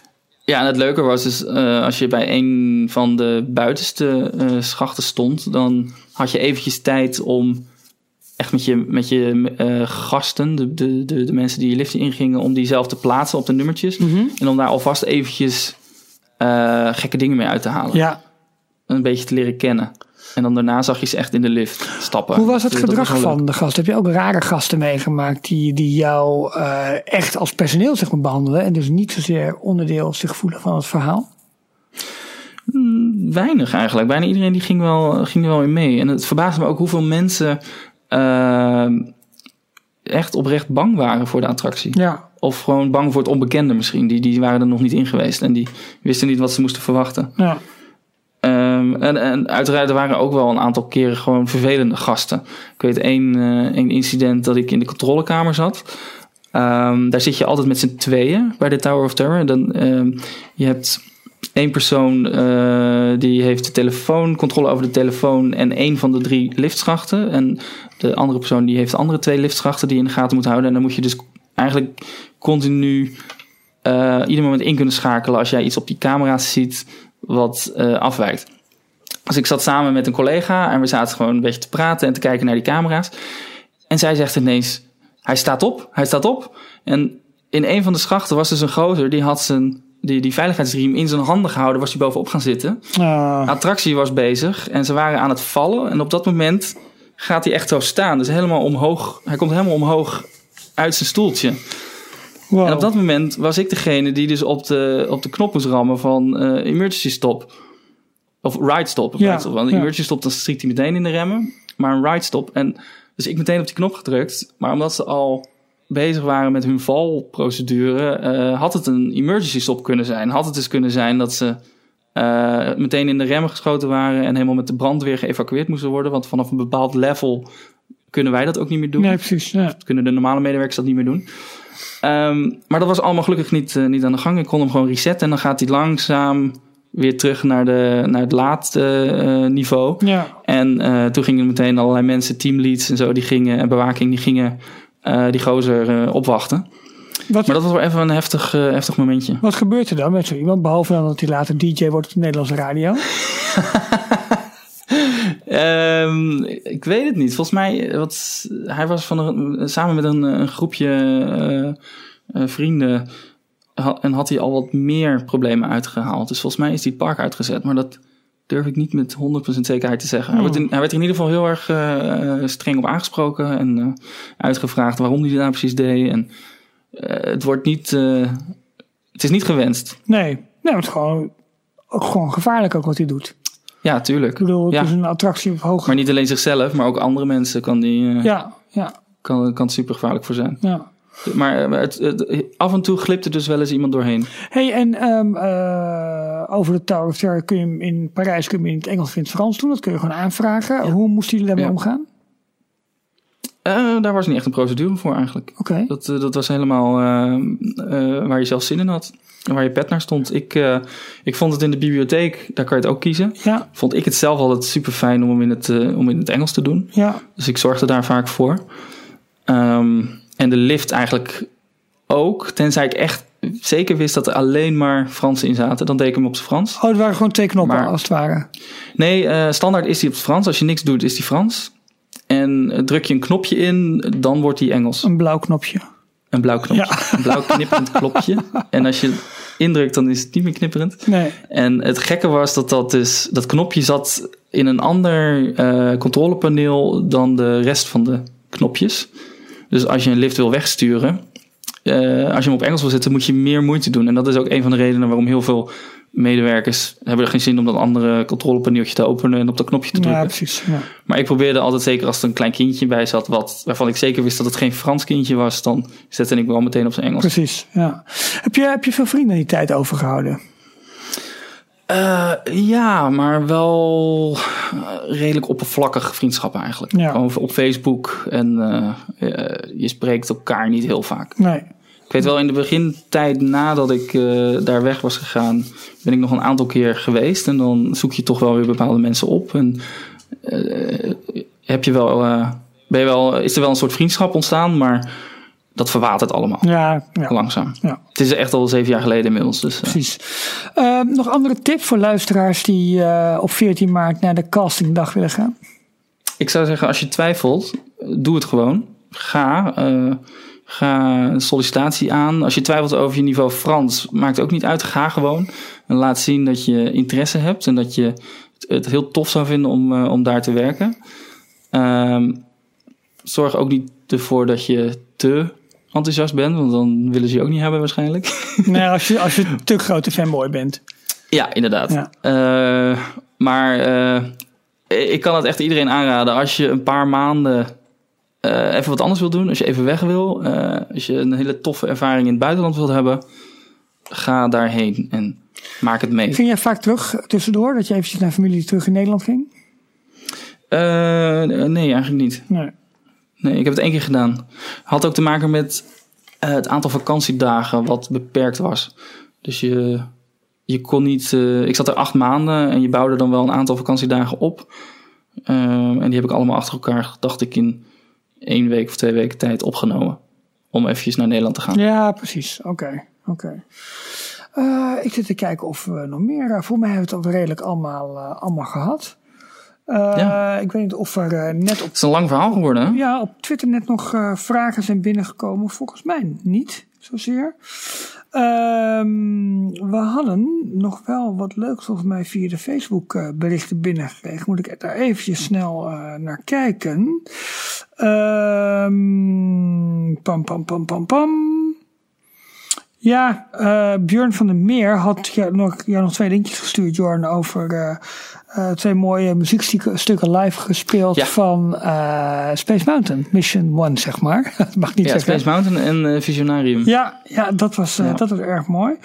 Um, dan kwam Tim van Loon nog met het bericht dat de hotdogs in Disneyland Parijs gekrompen zijn. Dat ze die dus ja. uh, wat kleiner hebben gemaakt. Dat is ook een, een heel dingetje. Hè? Ze hebben de... Maar dat is de Giant Hotdog van Casey's Corner. Oh, die mocht ook wel een klein tikje kleiner. Vind je? Nou, okay. nee. Maar nu, eigenlijk... nu lijkt het... Nu kan je bijna de hotdog niet meer vinden. Ja. Nu is het meer broodje met een klein, een klein beetje hotdog erin. Precies. Dan uh, is er een... Uh, Patrick, Patrick van Zon die wees ons op het feit dat Disneyland Paris wat actiever is geworden op Apple TV. Dus er is nu een app te downloaden. Ik Oh. heb nog niet geprobeerd. Dat was ook een, uh, een leuke. Uh, oh, het was trouwens Jesse Bakker. Die had ons gevraagd inderdaad voor de downloadknop voor, um, ja. voor op de site. En Olivier Dijkmans hebben we dat. Pam, Oh ja, die had het over. Dat wilde ik helemaal aan het begin nog melden. Dat de Mattercam, dat is zeg maar de, uh, de, de webcam die staat op de Matterhorn, of nou, daar ongeveer. En heel mooi. Uh, heeft weer een beetje een upgrade gegeven. Heeft nu een fantastisch uitzicht op de Guardians of the Galaxy Mission Breakout. Oh. Dus dan kan je mooi de bouw, uh, bouw volgen. Cool. En hij vroeg ook nog, en daar sluiten we dan mee af, Jorma, dat is de laatste vraag voor jou. Uh, heb je een mogelijkheid gehad om in een bijna verlaten park rond te lopen? Hoe ervaar je dat? Ja, ja, dat, dat, hebben we ook al een keer besproken bij wat zijn onze mooiste herinneringen aan Disneyland Parijs. Kwam dit ook al naar voren. Um, een keer meegemaakt dat het een hele vroege ochtend was, nog voor opening van Disneyland Park. Um, en ik op Main Street liep aan de kant van, uh, um, van de ingang. Town Square is dat. Ja. Um, en je kon het kasteel bijna niet zien door de mist. Mhm. Mm -hmm. De muziek speelde, de lampjes stonden aan en er was helemaal niemand. En dat, uh, ja, dat was echt super, uh, super mooi om mee te maken. Ja. Om dan in een heel verlaten Disney park rond te lopen. Ook fantastisch. Tom Bricker, weet je wel, Disney Photo Tourist, Disney Tour, nou goed, Disney Tourist blog is dat. Uh, ja. Die heeft vaak ook wel foto's in het verlaten parken. Altijd hij als eerste of als laatste daar aankomt, waarmee het als laatste weggaat. Wel erg, uh, ja. erg tof. Ja, dat is een tip. Je kan gewoon na Dreams bijvoorbeeld uh, rond blijven hangen op Central Plaza. Ja. Zorgen dat je een van de laatste bent die, die naar huis gestuurd wordt. Ja, fantastisch. Nou, we moeten nog even één award uitreiken deze week. Dat is aan Alexander Raamakers. Uh, voor uh, meest actieve reageerder, fotoliker, uh, tweeter en, en Facebooker. Want die heeft ons wel vol gespamd. Allemaal leuke informatie, likes, al dat soort dingen. Um, we hebben meer dan twee uur vol, vol Zonder Michiel zelfs. Dus Praat. kan je nagaan. We gaan er een eind aan breien, Jorn. Onwijs bedankt eh, dat jij eh, zo'n goede inkijk hebt weten te geven over jouw, eh, jouw leven als castmember. Ehm, ik vond het een leuke aflevering. Dankjewel alle luisteraars, alle sitebezoekers voor, ehm, voor jullie input. Ehm, ja, we hopen Ik vond het ook heel leuk om te doen. dat je... Leuk weer om er weer over, over na te denken. Bedankt voor alle vragen. En ik vond het ook leuk om, eh, om daarover te vertellen. Nou. Dus ik hopelijk, eh, hopelijk inspireer ik iemand. Ja, dat zal wel, zal wel goed zijn. Ehm, mensen die, die na de castmemberdag gaan, laat het ook even weten. Kunnen we dat bijvoorbeeld volgende week Ja. in de uitzending eh, meenemen. Ook als je nog additionele vragen hebt, die kunnen we dan gewoon nog een keertje even tijdens een reguliere aflevering eh, behandelen. Geen enkel probleem, alleen maar leuk. Ehm, dank jullie wel voor het luisteren. Jorn, dank voor je openhartigheid en voor je, voor je goede informatie. En ehm, nou ja, eh, met dit weer kunnen we het nog steeds zeggen. IJs en wederdienende. Eh, zien we jou, of spreek ik jou volgende week weer. Eh, ook dan zonder hashtag bezorgde visser. Maar we gaan het gewoon weer samen oppakken. En het komt best goed. En dan hebben we alleen we maar, alleen maar ehm, eh, meer vreugde om toe te kijken naar het moment dat Michiel zich weer bij ons aansluit. En wij weer met z'n drieën details willen gaan maken. Wat heb je dat weer mooi gezegd, Vind je Ralf. niet? Dankjewel voor nu en tot volgende week. Tot volgende week.